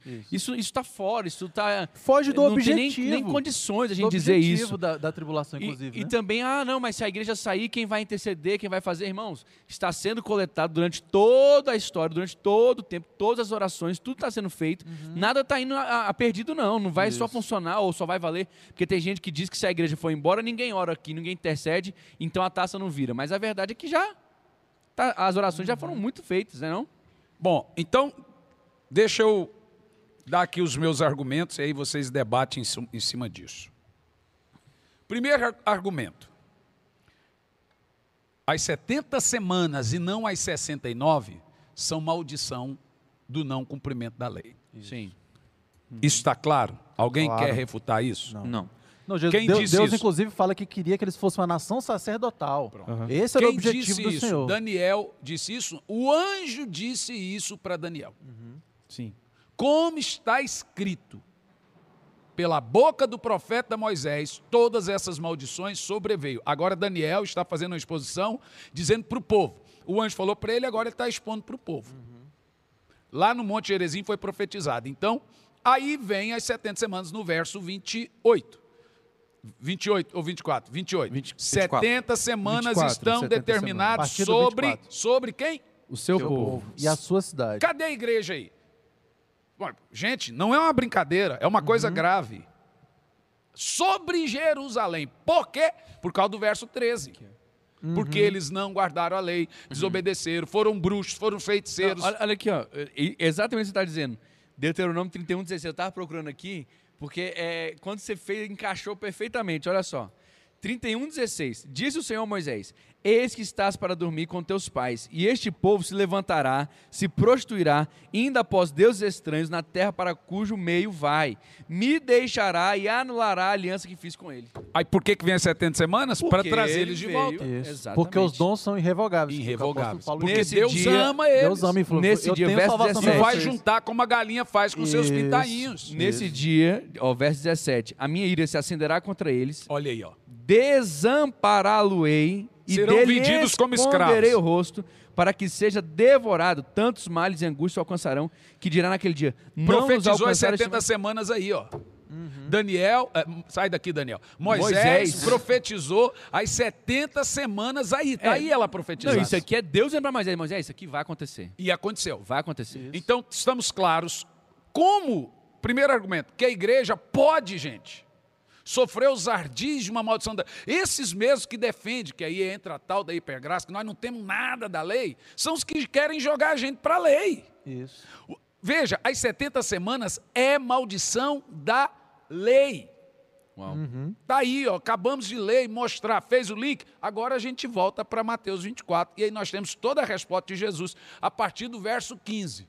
Por que Jesus fala de Mateus 24, verso 15? Aí vem a questão histórica respondendo. Aí, porque ele fala quem lê, entenda. Quem lê, entenda o profeta. Entendemos entenda o profeta? Daniel. Entendemos, o profeta, Daniel. Pronto, foi entendido o profeta Daniel? Uhum. Ali nós tivemos o debate eh, da substituição, mostrou que Deus ama. Quando A Deus fala para Daniel, quando Deus fala para Daniel, és filho muito amado, ele também está dizendo para Israel, és todo profeta representa a sua nação. Quando o Senhor diz para Daniel, és muito amado, ele diz para Israel, és muito amado. O profeta sofre com a nação e ele também ouve a nação, ele intercede pela nação, veste saco pela nação, mostra as nádegas pela nação, se casa com a prostituta, como é, é, Sinal para. é, Oséias fez, vai lamentar no poço, como Jeremias fez. Tudo isso é representando nação. a nação. Ele representa. É isso que a gente precisa entender. O sacerdote representa o povo para Deus, o profeta, Deus para o povo. Profeta fala em nome de Deus, sacerdote em nome do povo. Por isso que Deus levantou dois irmãos. Um em nome do povo e um em nome de. Deus. Vamos lá, Mateus O senhor 24 e quer continuar 15. o 15? Isso, a partir do 15. Assim, quando vocês virem o sacrilégio terrível, que, que na outra tradução... Falou o profeta da Daniel. nações, do que falou o profeta Daniel no lugar santo, quem lê entenda, e aí foi o que a gente acabou de fazer. Então os que estiverem na Judéia fujam para os montes. Quem estiver no telhado de sua casa, não desça para tirar dela coisa alguma. Quem estiver no campo, não volte para pegar o seu manto. Como serão terríveis aqueles dias para as grávidas e para que estiverem amamentando. Orem para que a fuga de vocês não aconteça no inverno E nem no sábado. sábado, Porque haverá- uma grande Tribu... tribulação. Opa, peraí, peraí, peraí, peraí. Os senhores vão me dar a resposta básica e a resposta hermenêutica. De acordo com a teologia normal, de quantos anos são a grande tribulação? Sete anos. Sete anos. Sete. Mas de acordo com a teologia hermenêutica que ca- acabamos de ver, de quantos anos são a grande tribulação? 70. 490 490 anos. 70, 70. Opa, olha, agora vamos para a história, gente. O, o internauta aí, por favor, deixa sua meio quadro aí e você dá um, um, um Wikipédia simples, um Google simples. Tu- o bom do debate ao vivo é que ele pode conferir ao vivo ou nos corrigir ou nos ratificar. Chancela para nós. Porque se você for na história, Jesus agora vai nos falar dela. Irmão, presta bem atenção nisso aqui, que isso aqui é, é, é pra. É para pensar. Eu, eu, eu já sei onde ele vai chegar. É. A gente já conversou sobre isso. Presta bem atenção. Se você vai ao banheiro, não vá agora. Porque se você for e voltar, você não vai entender mais. Não entende. Então vamos lá. Jesus está dizendo que essa fase da semana número 69, mulher grávida, pedra sobre pedra, quem tiver na Judéia não desça, quem tiver no telhado não desça. É, é, Essa fase ele chama de quê? Grande Tribulação. Tribulação. tribulação. Ah, porque haverá, porque haverá então uma grande tribulação. Mas Nesse isso, aqui, isso aqui é semana 69. 60. Não é semana 70. Ué, mas ele que disse, não sou eu que disse. Ele disse. Ele, não, toda 70 faz parte do todo, gente. É aí que é o X da questão. Jesus fala que o fato de pedra sobre pedra, isso está na história também. Porque no ano 70, 40 anos depois da morte de Cristo, um general Tito, que depois veio a ser o imperador Tito, ele entrou na cidade antes das 18 horas do sábado. Amigo webnauta, por favor, faz o seu Wikipedia, o Google e confira. Não vai só porque a gente está falando, não. Está na história. Ele entrou na cidade. Filo e também Flávio Jósefo, ele diz que os cavalos dos romanos escorregavam com sangue. dos judeus.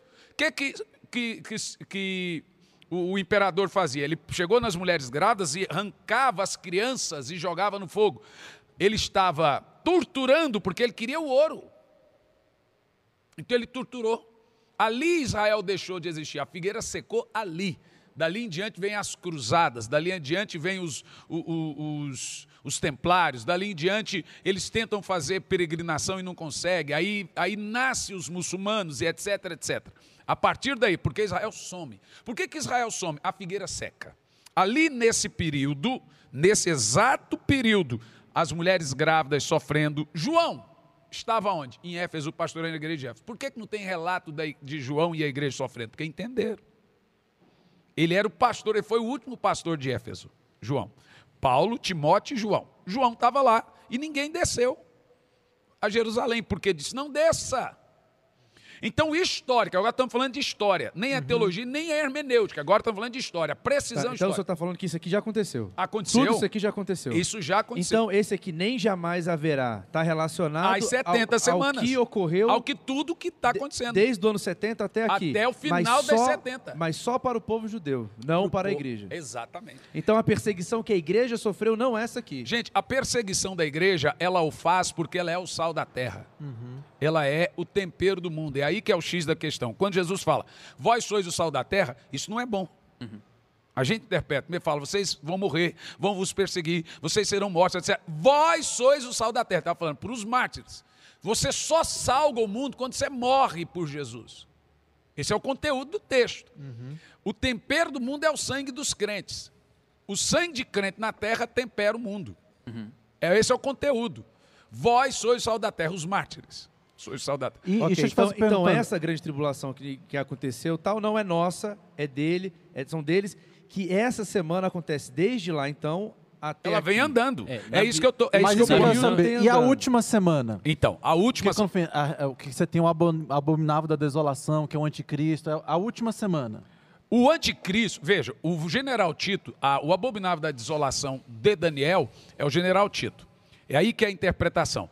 Ele entrou no templo e o anticristo também vai fazer isso. Nós vamos compreender que nós tivemos vários tipos de anticristo. Hitler foi um, Alexandre foi um, Napoleão foi um. Satanás, ele veio treinando propositamente, propositalmente, Isso anticristo. é bíblico. O apóstolo Paulo fala que já temos o vários, espírito o dele espírito anti- atuando, há vários. Então, mas você- o, o principal só vai se revelar O quando homem, aquele... o homem. Isso, O o homem homem, quando aquele que o Hitler detém. veio com o espírito do anticristo, Alexandre veio com o espírito do anticristo, o general Tito veio com o espírito do anticristo. Eles vieram, né, todos eles vieram com o espírito do anticristo e agiram tal como. Tal como. Quando os 6 milhões de judeus foram é, ali, ali você vê, é, todo mundo pensou assim: aqui já está o anticristo, aqui Jesus volta logo, porque aqui começou a tribulação. Aí foi destruído o pós-milenismo nessa ocasião, porque na primeira guerra o pós-milenismo falou: rapaz, isso não pode ser reino. Na segunda, não tem como ser reino. Aí de- caiu em desuso o pós-milenismo, porque a coisa não melhorou, piorou, e Jesus não voltou. Então não se pregou mais a teologia do pós-milenismo, que hoje é a teologia dos sete montes. Que tem coisa boa, mas tem coisa teológica que não dá para a gente usar. Mas ali deixar de pregar o pós-milenismo, como a Igreja Católica prega até hoje, que a igreja é o reino de Deus na terra. Isso é pós-milenismo. Né? Partir da morte dos judeus caiu em desuso o pós-milenismo. Então, retornando para Mateus 24, Jesus disse aqui: aqui está a tribulação. Grávidas, tempo destruído. O general Tito foi tirando pedra sobre pedra Para procurar ouro. procurar o ouro e ficou só o que restou hoje. E essa última semana? Aí- vem um príncipe do reino que de Pronto. Terminamos as 69 aqui, ok? Aham. Por que, que não tem a última semana depois disso? Porque não tem Israel. Isso, porque a gente está no, no período A da profecia igreja, né? inclui Israel. Israel acabou ali. Isso. Acabou Israel no mundo. Israel deixou de existir no general Tito. A figueira, diz a Bíblia, secou. Mas eu faço a ferida e eu saro. Né? Quando a chuva bate na, na- na madeira morta, ela volta a brotar. Né? Ao cheiro das águas, Brotaram. brotarão. Então, Israel secou definitivamente. Nem se falava, era proibido falar a língua deles. Inclusive, se você for na ONU, houve uma reedição do hebraico. Então, você tem o hebraico bíblico e você tem o hebraico Moderno, da né? ONU. Moderno. Da ONU. Então, houve uma reconstrução hebraica desse novo Israel. O hebraico bíblico é uma coisa.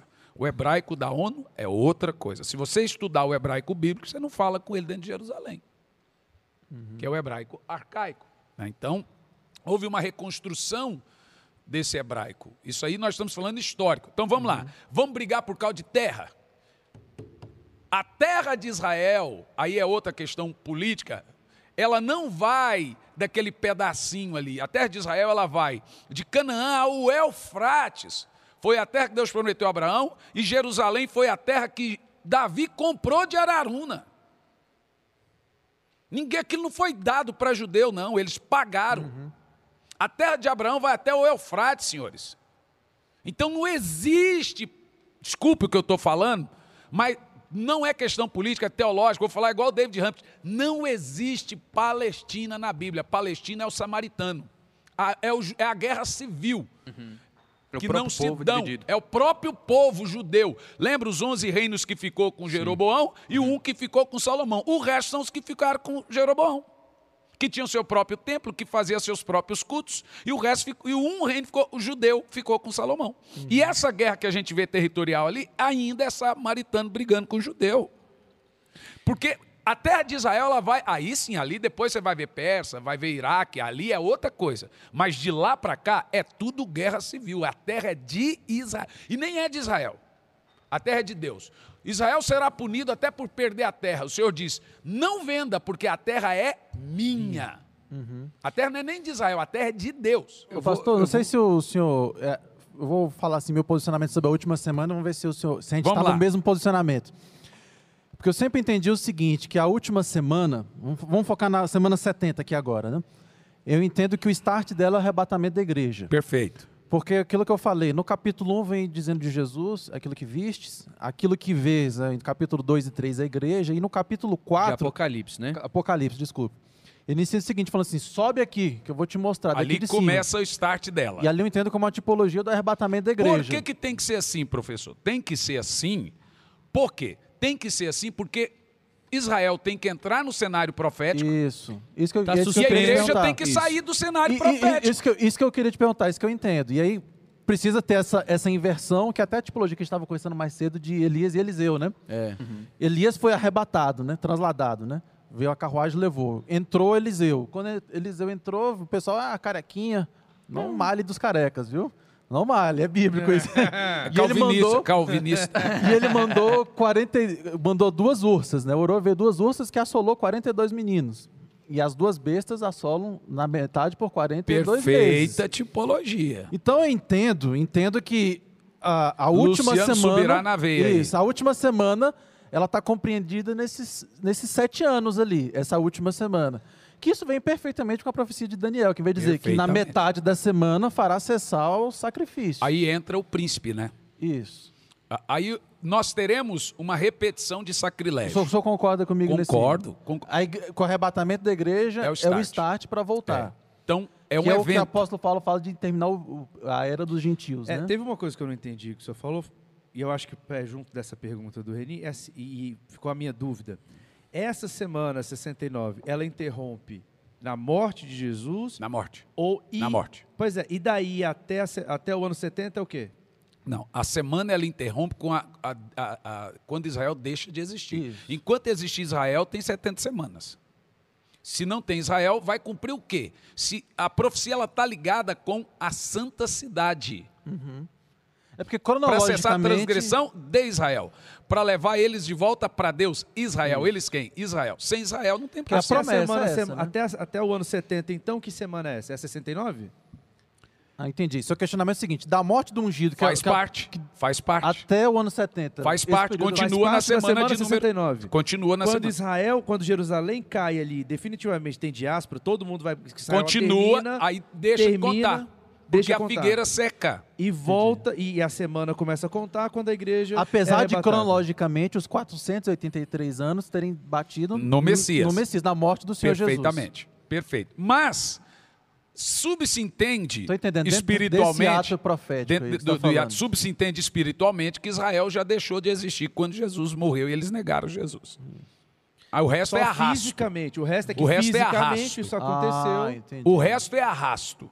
Mas cronologicamente dá certinho a morte do Messias. A deu morte A isso, causa é a morte, o Exato. efeito é a destruição. E o efeito anos. Exatamente. Ali já é o cumprimento da a diáspora já é Porque ali cumprimento. a gente já estava E no aí eu período da posso igreja. entender né? isso quando, quando, quando os fariseus falam assim, que, que recaia sobre nós. que recaiam sobre nós. Perfeito. Então, e naquele recaiu momento, no general naquele Tito. momento ali deu Exatamente. fim. Espiritualmente. Aí responde-se, pronto, deixamos Entendi. agora, vamos sair das 69 semanas agora. 483 anos já ficaram para trás no nosso, nosso podcast. Tá Certo. cla- Certo. claro, gente? Perfeito. Agora nós vamos entrar na última semana. Pra, isso que é interessante, isso é bacana. Entrando na última semana, por que ela não volta a ser contada em 14 de maio de 48? Essa era a minha próxima pergunta. Gente, como volto a dizer, a igreja, como mistério escondido, ela é inaugurada pelo Espírito Santo em Atos Atos 2. dois. E aquilo ali foi, é como eu costumo dizer, não existe guerra espiritual entre Deus e o diabo. Existe guerra intelectual entre Deus e o diabo. E o checkmate foi Atos 2. O diabo não esperava aquilo, porque Jesus não estava escondido no Velho Testamento, Tinha sido profetizado, né? foi profetizado. Mas não- a igreja não foi. É. Então, era a carta na manga. Quando o Espírito mistério, Santo né? desce em Atos 2, o diabo fala, como que eu não pensei nisso? Como que eu não previ isso? Não antecipei essa jogada. Não antecipei. Ali foi o grande mistério, a igreja. Cristo em vós. A esperança, Esperança da da glória. Vê? Cristo em vós é a minha última cartada. É a esperança. da glória. Então ali, Jesus, ali nós temos a nós como igreja somos a vitória intelectual de Deus. Uau. Tremendo isso. Isso. O Espírito Santo em nós é a vitória da cruz. Porque Jesus morre pela igreja que ele mesmo comprou com o seu sangue. Olha que coisa tremenda. Nem o judeu entendeu isso. Olha, nem Pedro inicialmente entendeu isso, porque ele queria que o evangelho fosse pregado só, para eles. E Paulo, aí, ali vem a briga teológica. Quando Paulo resiste Pedro na face, é porque Paulo teve a revelação da igreja de Cristo em vós. E inicialmente eles não tiveram. Não, mas o evangelho é só para nós, Jesus morreu só para nós. Não. Você não entendeu, foi nada. É quando o lençol desce e ele diz, mata e come. Exato. Aí E Pedro, não, te- não, não, Pedro teve posso. que receber, porque Pode. Pedro ainda fala isso, que não tem o que fazer. O evangelho está sendo pregado e ímpio tá, e, e Não, gentil ele- está eles receberam o Espírito Santo como nós. Então ele não fala, tem o que como é que eu fazer. vou falar? Como é que eu vou É. negar? Se ele batizou, se ele foi batizado É, no Espírito. isso foi, já foi no Concílio de Cornélio, Jerusalém, né? né? Exato. Aí a questão então é a seguinte, vamos lá, vamos entender aqui. São 70 semanas no total. Isso. 69 acabaram no ungido. Ali é a causa, o efeito é o que vai acontecer posteriormente com a Começa o destruição. período da igreja. Isso, com, com a destruição até mesmo de Israel, que aí vem Tito, onde vem aquela destruição, a desolação absurda. No espírito de anticristo, ele vem, destrói Israel por completo, a figueira seca, correto? Na contagem, volta o relógio na subida da igreja. Isso. É Ele isso. está parado, o relógio Tá está parado. O relógio está suspenso. O mistério era a igre- era a igreja, Satanás não Uhum. estava preparado para isso. Deus foi lá e trouxe o Espírito Santo. é Por isso que para Jesus convinha que ele fosse. Isso. Era necessário até mesmo para que desse sequência, para que a gente pudesse chegar onde a gente precisava chegar. E a pergunta então agora é a seguinte: Que agora o ok, Senhor vai precisar tratar com Israel. o Senhor é vai a promessa. Isso, isso Essa porque é eles a têm que promessa. voltar.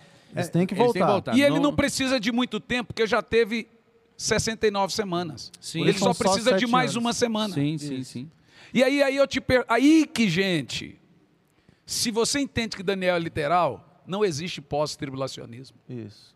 Não tem como fugir disso. isso. Porque tudo isso vai recair somente Sobre sobre, Israel. Israel. Mas, pastor, a gente estava falando de 1948. Por que, que não, Não voltou veio o relógio. O Porque relógio a gente ainda está no período Porque de a igreja entrou no isso- processo. Era isso que eu ia Entendi. comentar. Tem Porque uma, Para tem uma- clarificar. Quem é judeu, o- o- isso eu já, já li em alguns lugares, eu não sei se é o ultra-ortodoxo ou é uma linha dentro do judeu ultra-ortodoxo, que não reconhece o Estado de Israel hoje como o Israel verdadeiro, que só vai reconhecer Porque não tem o tempo. porque não tem o templo e porque não tem o ungido, não tem o, o Messias. Que Sim. a reconstrução de Israel e Jerusalém só vai acontecer mesmo quando ele vier. Então, que, É o grande lance. Muitas vezes a gente fala assim: Israel é o relógio de Deus e é também, né? Mas, Mas hoje o- igreja- o grande relógio, se você olhar, é a igreja. A igreja. Porque que era o momento que a igreja não- subir, Não, É o o start. relógio Ele é o start, é o botãozinho do start. cronômetro. né? Então, não o necessariamente é o Estado físico ali, Isso. fronteira, Não, passaporte. isso é tão bíblico Não. que a palavra de Deus, quando vem falando da volta do arrebatamento, diz será como nos dias de Noé, né? Cara, Noé e sua família entrou na arca. A, a Bíblia nos diz que a terra encheu de água, ou seja, subiu, a arca subiu. O Senhor varreu o pecado ali. Depois que varreu, desceu, Noé, Noé, era, Noé era, era do crescente fértil, é sumeriano, Isso. né? e aí desceu, começa um novo momento na terra. To- todas as tipologias bíblicas, elas nos apontam para isso, para a igreja fora deste momento. E além da promessa para a igreja de Filadélfia, e essa aqui é a igreja Batista Filadélfia, que está lá em Apocalipse 3.10, que eu vou te guardar. Então essa igreja tem que ser... Dá. Essa igreja tem que ser. Bom, aí, aí vem o debate. Então, só não, só para poder concluir esse, esse pequeno raciocínio do ano 70 ali, que ali encerrou, mas todo o sofrimento posterior do judeu também só é consequência disso? E Todo e qualquer sofrimento que o povo judeu recebeu, tanto na Europa como Segunda Guerra, etc. Tudo. Desde é o 70 can... até lá. Aí é o sangue É só- caindo sobre eles, porque eles só- pediram. Eles estão no deserto, que a gente leu, né? Eles pediram para o sangue cair. O que ele está sofrendo depois da cruz é o cumprimento da palavra de, de, de Anás e Caifás. Que o sangue dele recaia sobre nós. E aí toda essa consequência é que vai atingir até a pró- as Por outras que, que o mundo odeia judeu e vai odiar? Porque vai chegar uma hora que eles vão falar: estamos sofrendo isso por causa deles. Uau. Eles, Israel é a pedra de tropeço para o mundo. Ninguém sabe o que fazer com Jerusalém, gente. Até hoje. Je- o- o- o- eles deram a nação para Israel. De uma forma até desonesta, Churchill foi lá e deu um pedacinho de chão só para dar uma respostinha para o mundo.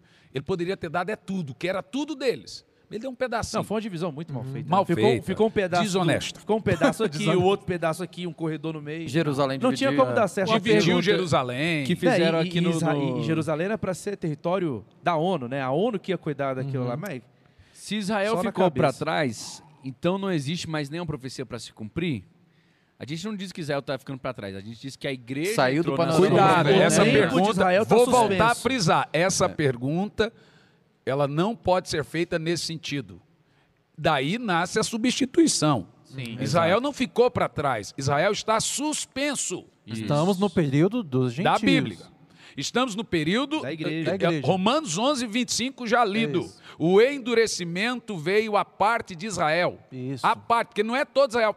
Bom, os, os discípulos eram israelitas. Isso. Por isso que, Que é Paulo, Efésios 2,8. Efésios- Quando ele vem de- que derrubou o muro de separação, ali, ali a Bíblia está mostrando: existe o judeu, existe o grego. O grego é o gentil que ele está falando, né? Derrubou, derrubou o muro. É a igreja. Você tem Israel, você tem o gentil, aquele cara que- do nosso lado aqui que não é convertido, e você tem a igreja. Judeu converteu? Opa, sou igreja. Gentil converteu sua igreja? Não converteu? Então a pergunta, vou voltar a responder ela de forma muito séria. Israel não ficou para trás. Israel está cego. O príncipe desse mundo Isso. cegou o entendimento para que não veja a glória do evangelho que é Cristo. O príncipe do mundo ainda tem poder sobre a visão e a revelação de Israel. Eles não quiseram. né? Uhum. Então, Israel não pecou também para a morte, de Isso. ser esquecido. Pode a mãe esquecer de seu filho? Então Deus não se esquece de Israel. Em relação a isso aí da igreja não estar na grande tribulação, pastor, é, o próprio Jesus já falou em Mateus 24, ele está respondendo três perguntas. E uma das perguntas é acerca do sinal da sua vinda. E ali fica muito claro que a vinda em glória de Jesus, enquanto isso não tem muito questionamento, que ela se dá após a grande tribulação. Contra isso a gente não tem muita dúvida, seja você pré ou seja você pós. E aí quando você vai lá para Apocalipse 19, a gente tem a descrição das bodas do Cordeiro e a da volta em glória de Jesus, que ela se dá após as bodas do Cordeiro. E é interessante quando você vai lá em Juízes 14, você vê Sansão faz aquele enigma, ele, ele nos traz essa informação que as bodas em Israel elas eram de sete dias e essa semana é de anos. Sim. Ou seja, nada me convence do contrário de que as bodas do cordeiro elas ocorrem no mesmo momen- no momento da grande tribulação, porque ambas têm a mesma duração, entende? E a volta de Jesus em glória se dá após a grande tribulação, mas a igreja aqui não estará porque ela já foi arrebatada.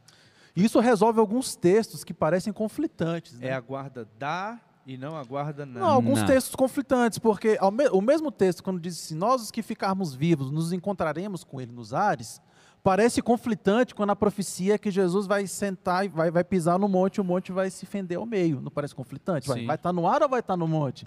Quando diz que vai ser como um ladrão no piscar de olhos e como diz como um raio que vem do ocidente para o até o Oriente. Bom, oriente. outra de nós temos, nós temos, bom, que a vida gente, em glória e o arrebatamento do Senhor. a Jesus- primeira- da o primeiro ponto que eu, que eu acredito nessa questão do debate do pós e do pré, que eu de fato acredito que ele só tem relevância se interferir no seu temor. Verdade. Isso aí. Sim. Mas como, infelizmente, tanto nos Estados Unidos, aonde os países não são passionais, é um debate irrelevante. Mas o brasileiro tudo é a ferro e fogo. É. É passional, apaixonado. Então o cara fala assim, Pô, bom, se um time de Jesus, futebol. tanto que a pregação de Joseph Prince, aí é outro debate que nós vamos fazer, da graça lá na Singapura, na Austrália, nos Estados Unidos, o cara não sai da igreja. Então eu tô só na graça, não vou sair, vou pecar. Ele não sai pensando assim. Mas ela no Brasil fez um dano terrível. A- Aqui tá até perguntando aqui. Ah, então Jesus vai voltar duas vezes, são duas vindas. É, é, foi uma perguntinha Aí eu- a, minha, a resposta é justamente essa. Nós, ele não vai voltar duas vezes. A Isso. Ele- primeira, na primeira não a vem. igreja É que sobe, é que se encontra com ele nos Jesus Se ares. responde assim: o arrebatamento é o movimento da terra para o céu, a volta de Jesus do céu Isso, para a terra. terra. No arrebatamento, ele não vem, é a igreja que vai. Todos os sinais precedentes ao arrebatamento são sinais naturais. Por isso que é chamado de princípio de dores. Respondendo a sua pergunta, cronologicamente falando, aí você tem terremotos, tsunamis, guerras, pestes. de guerras. Isso é sinais que precedem o arrebatamento. Então não são sinais espetaculares, são sinais cataclismos, pestes. Nós já estamos nele. Exato. Isso. Perfeito. Então vamos imaginar que nós temos aqui uma planilha de Excel. Nós temos 1.800 profecias sobre o fim. Das 1.800 profecias estão em quadradinhos. Cada profecia que já se cumpriu está arriscada. Nós temos sete quadradinhos de profecias que ainda não se cumpriram. De 1.800 profecias, temos sete quadradinhos nessa planilha de Excel que não se cumpriram. Quais são elas? Primeira profecia: se nós somos pré-tribulacionistas, arrebatamento, grande tribulação, volta de Jesus. Separa-se certinho. Então, ai, Jesus vai vir duas vezes. Gente, você não entendeu ainda. Jesus não veio É, duas isso vezes. nunca foi ensinado no Nunca foi ensinado por ninguém isso. Nunca. Não, não, não tem, vem primeiro, descansa na metade do caminho e vem depois. Não tem Isso vinda não- secreta. não existe isso, não tem essa vinda secreta. Veja, nós vamos ouvir a voz e nós seremos arrebatados. Quem vai nos levar é o Eliezer, que pega a Rebeca, monta, põe na carruagem e leva para Isaac. É isso. Quem é o Eliezer? É o Espírito, Espírito Santo. Santo. Quem está preparando a noiva na terra de Ur? Eliezer, preparando a Rebeca para se casar com Isaac. É o Espírito Santo que arrebata a igreja para o noivo. É isso. Perfeito? Perfeito. E quando ele nos levar para o Isaac, é aí Jesus não veio, Isaac não está lá na terra de Ur, ele está aguardando Rebeca. Uau. É, é- é engraçado porque assim, a pessoa não quer validar o que ela não quer acreditar. Isso. Né? Parece óbvio, mas às vezes não é. Porque para nós é muito claro. O arpazo acontece de nós encontrando ele. E não a própria ele vindo palavra arpazo. É. Dá um Google simples aí, vai lá, 1 de Paulo Tessalonicenses 4,16, 4,18, 4,18, ó, vamos lá. A volta de Jesus, Apocalipse 1,7, é de lamento. Mateus 25, 31, lamento. Apocalipse 1,7, e todos se lamentarão sobre ele, vindo, olhando a volta de Jesus, todos os olhos verão e se lamentarão. Como é que O a igreja arre- pode lamentar Vai se de lamentar. Cristo? A- o arrebatamento, segundo de, Pa- primeiro de Paulo Tessalonicenses 4,18, é de consolo. É. Isso. Consolai-vos, pois, com essas palavras. É totalmente diferente. Tem Não, o algumas coisas apóstolo que Paulo não... em Tito, pastor, ele diz o seguinte: aguardando a bendita esperança Bendita! e a manifestação da glória do Senhor É Jesus du- Cristo. é totalmente Duas coisas. diferente. A bendita esperança dos santos, qual? O nosso reencontro com Ele. É. Nós vamos encontrar. E a sua manifestação quando a gente vem com Ele. Dois eventos, né? Se nós não acreditarmos no, no arrebatamento, a boda do cordeiro Não. Não ela encaixa. acontece Aí vamos para tipologia. caminho. O casamento, aí vamos para tipologia. O casamento que é o judeu, grande evento. o casamento judeu, ele é um casamento que dura sete dias. Uma semana. E no, uma semana, vê só. E no casamento judeu, quem espera É o noivo. é a, no, é, É o a noivo. noi- Noiva. É a noiva. É a noiva quem que espera. atrasa É o é o noivo. noivo. É. Quando Jesus está falando de casamento, ele está falando no contexto dele. A Bíblia é um contexto Uhum. cristão judaico. Então, o casamento é o, é o casamento ali, ó. Ao norte é o norte de Israel, ao sul da Bíblia é o sul de Israel. Sim. O casamento é o contexto, não é o nosso. Não é o casamento ocidental, é o casamento oriental, asiático. Como é que é o casamento judeu? O noivo atrasa, a noiva espera. Parábola das nas dez- virgens. dez virgens, Atrasando o noivo, noivo. dormiram as noivas. Então vamos lá. Nesse, nesse processo, o- o- o- se você pega lá, o que são as roupas da noiva? Apocalipse 19, versículo 8. Porque as vestes brancas são as obras. Atos de justiça santos. dos santos. Então, é aí nós entramos no galardão. É tudo um tipo bíblico. O Sim. que que Eliezer deu para Rebeca? Ouro e vestes brancas. O que que a Bíblia manda a gente comprar? A igreja que perdeu o- lá o primeiro amor. Compre ouro, mim ouro. e vestes brancas. Porque as vestes são as boas obras e o ouro é o nosso devocional, é a nossa adoração. A bacia de oração no tabernáculo era de ouro. A oração dos santos é representada por ouro. Então a Bíblia nos manda ter ouro e vestes brancas. E aí? Quando você pega Apocalipse 19, você vê que não há uma corrida, sobe e desce de um elevador. Não, não. Apocalipse 19, primeiro o céu abre, a igreja entra. Apocalipse 19, é, versículo 11, o céu abre, a igreja desce. No verso 6, 7 8, ela recebe vestes brancas. Zacarias 14, versículo 15, vem o Senhor, meu Deus, com todos os santos com Todos ele. os santos. Com no ele. mu- com ele. Ah, mas esses santos são anjos, senhoras e senhores. Apocalipse 19, versículo 6, eu recebo vestes brancas. Apocalipse 19, versículo 11, eu venho montado em cavalos brancos, vestidos de vestes brancas, que são as vestes brancas que eu ganhei Perfeito. nas bodas. Perfeito. Nas bodas. Então, você não pode fazer essa corrida, que ela não existe. É isso aí. Ela não existe. Vocês estão tirando o tribunal de Cristo, que é o Bema. Existe uma diferença do tribunal de Cristo e o tribunal de Deus. É simples. Vamos pegar o seguinte: analogia. Pastor Rafael ganhou uma fazenda de herança Recebe aí, recebe. Eita. Recebe as duas e coisas. tem 1.800 gados. Oh, aleluia. Nessa fazenda, olha só a analogia. Você tem duas vaquinhas prenhas que vão dar luz no mesmo dia. Uma dá luz e o bebê morre, a outra dá luz e a mãe morre. Agora nós temos filhos sem mãe e mãe sem filho. Você fala, e agora? Como é que esse bebê vai viver? Tem cara de filho, jeito de filho, é parecido com filho. Você pega o bebê da mãe morta, joga o corpo da mãe morta no pasto. Pega o bebê morto, joga também no pasto. Você pega o bebê da mãe morta e leva para a mãe viva. Ah, fácil. Mas a mãe olha, tem cara de filho, jeito de filho, parecido com filho, mas não tem cheiro de filho. E começa a maltratar o filho. Você tira o filho. Mas você lembra que lá no pasto tem o corpo da ovelhinha morta. O que, que você faz? Tira a pele. Vamos voltar agora para Jacó, Jacó. e Esaú. Tira a pele do primogênito e põe na pele do não primogênito. Tira a pele da ovelha morta, Cristo, e põe na pele justiça da- do filho que não é filho. E agora o que, que a mãe faz? Não é filho, mas tem jeito de filho, cara de filho E cheiro de e o filho. sangue de Jesus. Glória a Deus. Uau. Ok? Eu não sou reconhecido por minhas obras. Quando eu chegar diante de Deus, o Pai vai ver Cristo em mim.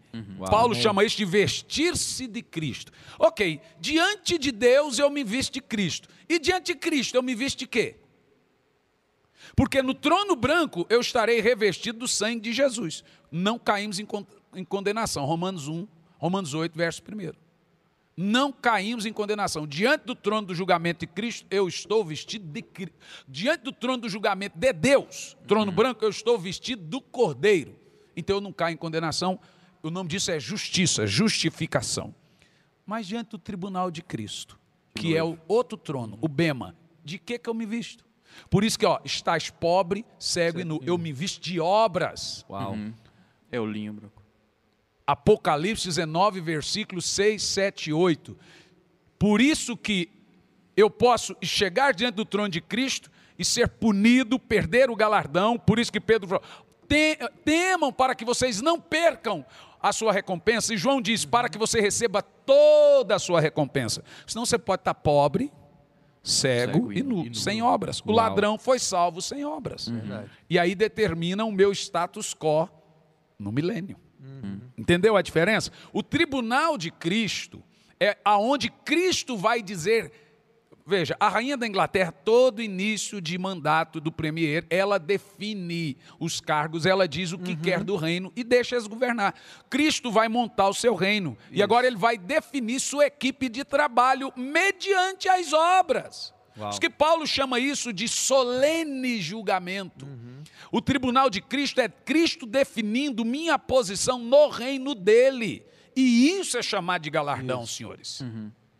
Uau. Mas o que define a minha posição no reino? O que eu faço Minhas aqui, obras. As minhas obras e as aqui. minhas obras são as vestes brancas. Brancas. Uau. Uau. Esse negócio das, das obras, a minha tia, eu já contei isso num podcast. Quando ela falava esse negócio de galardão, ela falava, menino, se você continuar assim, você, vai, se você não prega, não fala pra ninguém, você vai chegar no céu, não vai ter nem coroa. Vai ser só uma E fitinha. ela está certinha. Ela está certinha. Aí ramo. tem termos como coroas, tem ramo. cinco coroas na Bíblia, tem termos como pedrinhas, reinar sobre tantas cidades. Eh, Isso são te- coisas bíblicas. Então, é tirado da teologia, que eles usam o termo teologia reformada, toda essa teologia. Eles dizem que galardão, que você faz obras só por gratidão. Gente, não dá para você tirar a teologia. você dá. não é salvo por obras, mas a Bíblia diz, deixa claro que você é salvo para as Boas obras. Efésios 2. Então, veja, eu sou salvo para. Charles Spurgeon dizia que todo cristão ou é um missionário ou é um impostor. O negócio é o seguinte, meu irmão: se você não faz obras, você foi salvo para quê? A salvação gratuita que eu tenho, veja, a, a recompensa da minha salvação é de Cristo. Eu não tenho recompensa por ter sido salvo, eu tenho recompensa depois de ser salvo. E a minha recompensa está dentro das minhas obras. Aí entra exatamente o tribunal de Cristo. Então, qual é o período do tribunal de Cristo? O julgamento da igreja é depois do casamento, das bodas. Então, a roupa que Rebeca recebe de Eliezer e o ouro que ela recebe é o galardão.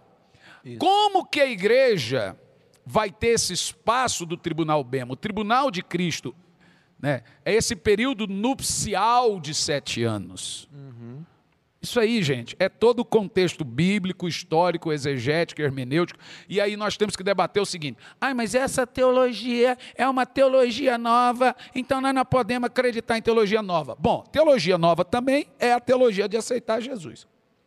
Porque há uma conveniência. Quer mais novo do que orar em línguas? Eu acho muito incoerente os irmãos que oram em línguas e falam, quem quer aceitar Jesus levantar a mão, se tornar pós-tribulacionista.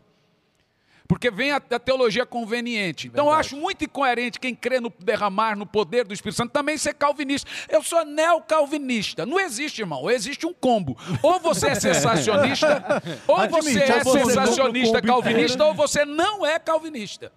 Ou você é sensacionista, não crê em dom, você é amilenista, ou então, pelo amor de Deus, é porque, veja, eu sou calvinista porque agora eu creio que eu não posso evitar o pecado. Então aí faz mais sentido. então eu sou que é obrigado a pecar. Veja, o cara montou uma nova teologia. Põe o nome nisso.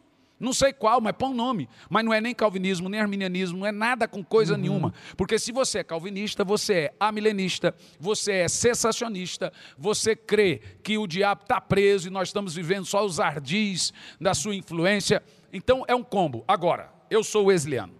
Então eu creio no fogo do Espírito interior. Eu creio no batismo do Espírito Santo. Eu sou moraviano, que é onde John Wesley Eita. passou o seu tempo. Eu Então eu oro em línguas. pastor gosta. Eu oro em línguas. Eu sou moraviano, então eu creio no poder do Espírito, eu creio em expulsar demônio, eu creio na E cura na divina. iminência. E na E na iminência. Aí que está o X da questão. Aí, Isso. doutrina nova. todo esse fogo na pregação do evangelho, na expansão do Vem reino dos de forma, vem por causa da iminência. Da né? iminência. iminência. Então um é o combo. Não, eu acho impressionante. É um conteúdo maravilhoso. Maravilhoso. Você que está assistindo em casa, onde quer que você esteja. Eu, eu li uma pessoa que falou assim: Eu estou em êxtase.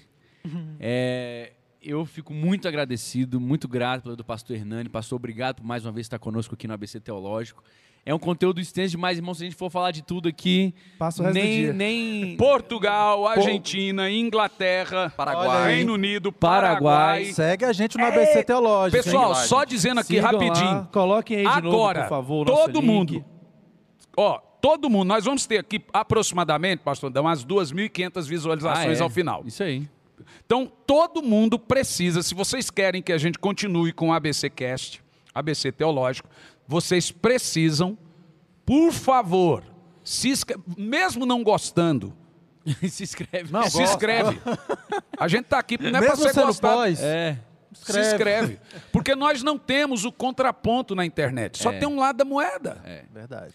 Pastor, é, Se inscreve, Algumas- arroba ABC Teológico. Agora. o link tá aí para Tá no link no comentário. Se inscreve. Hoje vamos bater mil? Vamos. É, hoje eu bater aos bater mil inscritos, Vamos mil bater inscritos. mil inscritos no ABC Teológico. Quem pode ajudar a gente aí? Vocês vamos estão lá. desafiados. Só para falar sobre isso, tem muita coisa que a gente falou, por exemplo, sobre obras, sobre o que quer dizer essas obras, como essas obras nos influenciam. A gente tem episódios sobre isso também. Exato, existem Então, muita coisa que, você que a gente falou hoje tem que estar melhor explicado em outros episódios. Então, É entra isso. lá no nosso canal, se inscreve, assiste os vídeos, É comenta porque lá também não tem como a gente falar sobre tudo Vamos fazer o hoje, seguinte, né? pastor Episódio Dan. ao vivo. Vamos fazer o seguinte. Segunda-feira nós vamos ter um ABC. Vai ser um ABC ao vivo? Pode ser. E aí nós vamos entrar aqui, Fechado. que estão pedindo aqui é, comprovações bíblicas do falar em línguas, comprovações bíblicas da língua. A gente pode falar. Vamos Vamos, falar, falar. segunda-feira sobre Fechado. os dons espirituais, sensacionismo e não sensacionismo. Ei, Esse gostei. é bom. Esse é bom. Gostei. Ah, vamos falar, Ao vamos provar para vocês se os dons de Gostei. poder cessaram ou não. Excelente. Gostei. excelente. Então é o seguinte, você vai ficar ligado. A gente também tem as mídias sociais, tem a mídia social do Pastor Hernani, onde ele está divulgando tudo Tá também. subindo, tá subindo. Nós temos Já as nossas 100 mídias sociais no Instagram, que é o AB, arroba ABC Teológico. E você está convidado a nos acompanhar, a continuar conosco. E segunda-feira tem mais. Pastor, muito obrigado. Quer falar mais alguma coisa? É que não dá para responder o chat, só agora que eu vou ouvir o chat. Gente, é muita- deixa eu falar é uma coisa para vocês. Nós estamos com a Bíblia McShane, É isso aí. Robert Moore McShane. Você precisa entrar no nosso editoravem.com, adquirir a Bíblia de Robert Moore McShane, a Bíblia de 1842, indicada por excelente. Finney excelente, Spurgeon. excelente, excelente. A editora Vem é a única no Brasil hoje que vende a Bíblia Robert Moore McShane. Chega na sua casa. Entra agora, editoravem.com.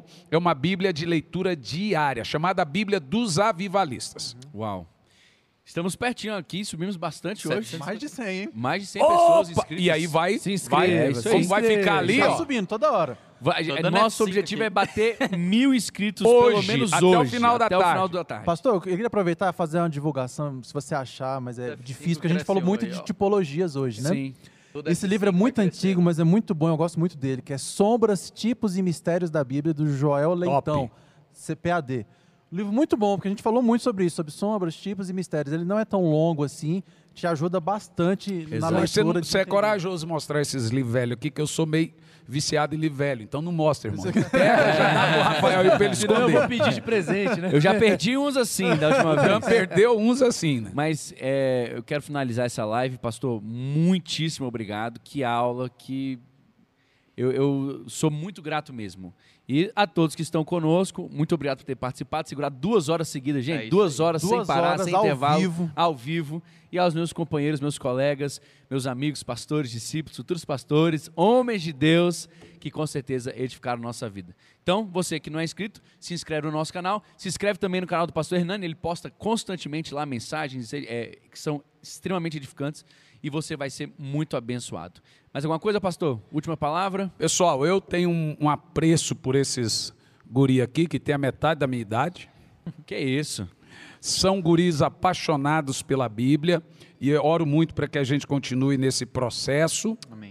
Siga o canal deles no Instagram. O meu Instagram é arroba Santos. O Instagram é arroba ABC Teológico. Siga, é importante isso, é isso aí. a gente crescermos na graça e no conhecimento do Senhor. Nós não queremos debater. Só É que isso.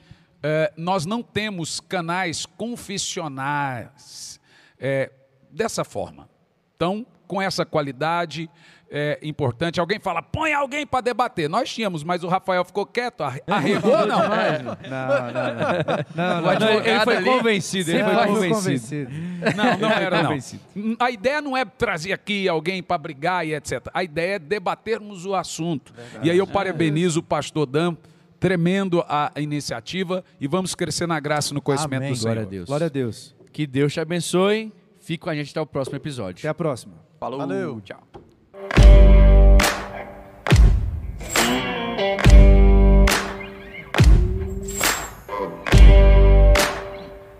Thank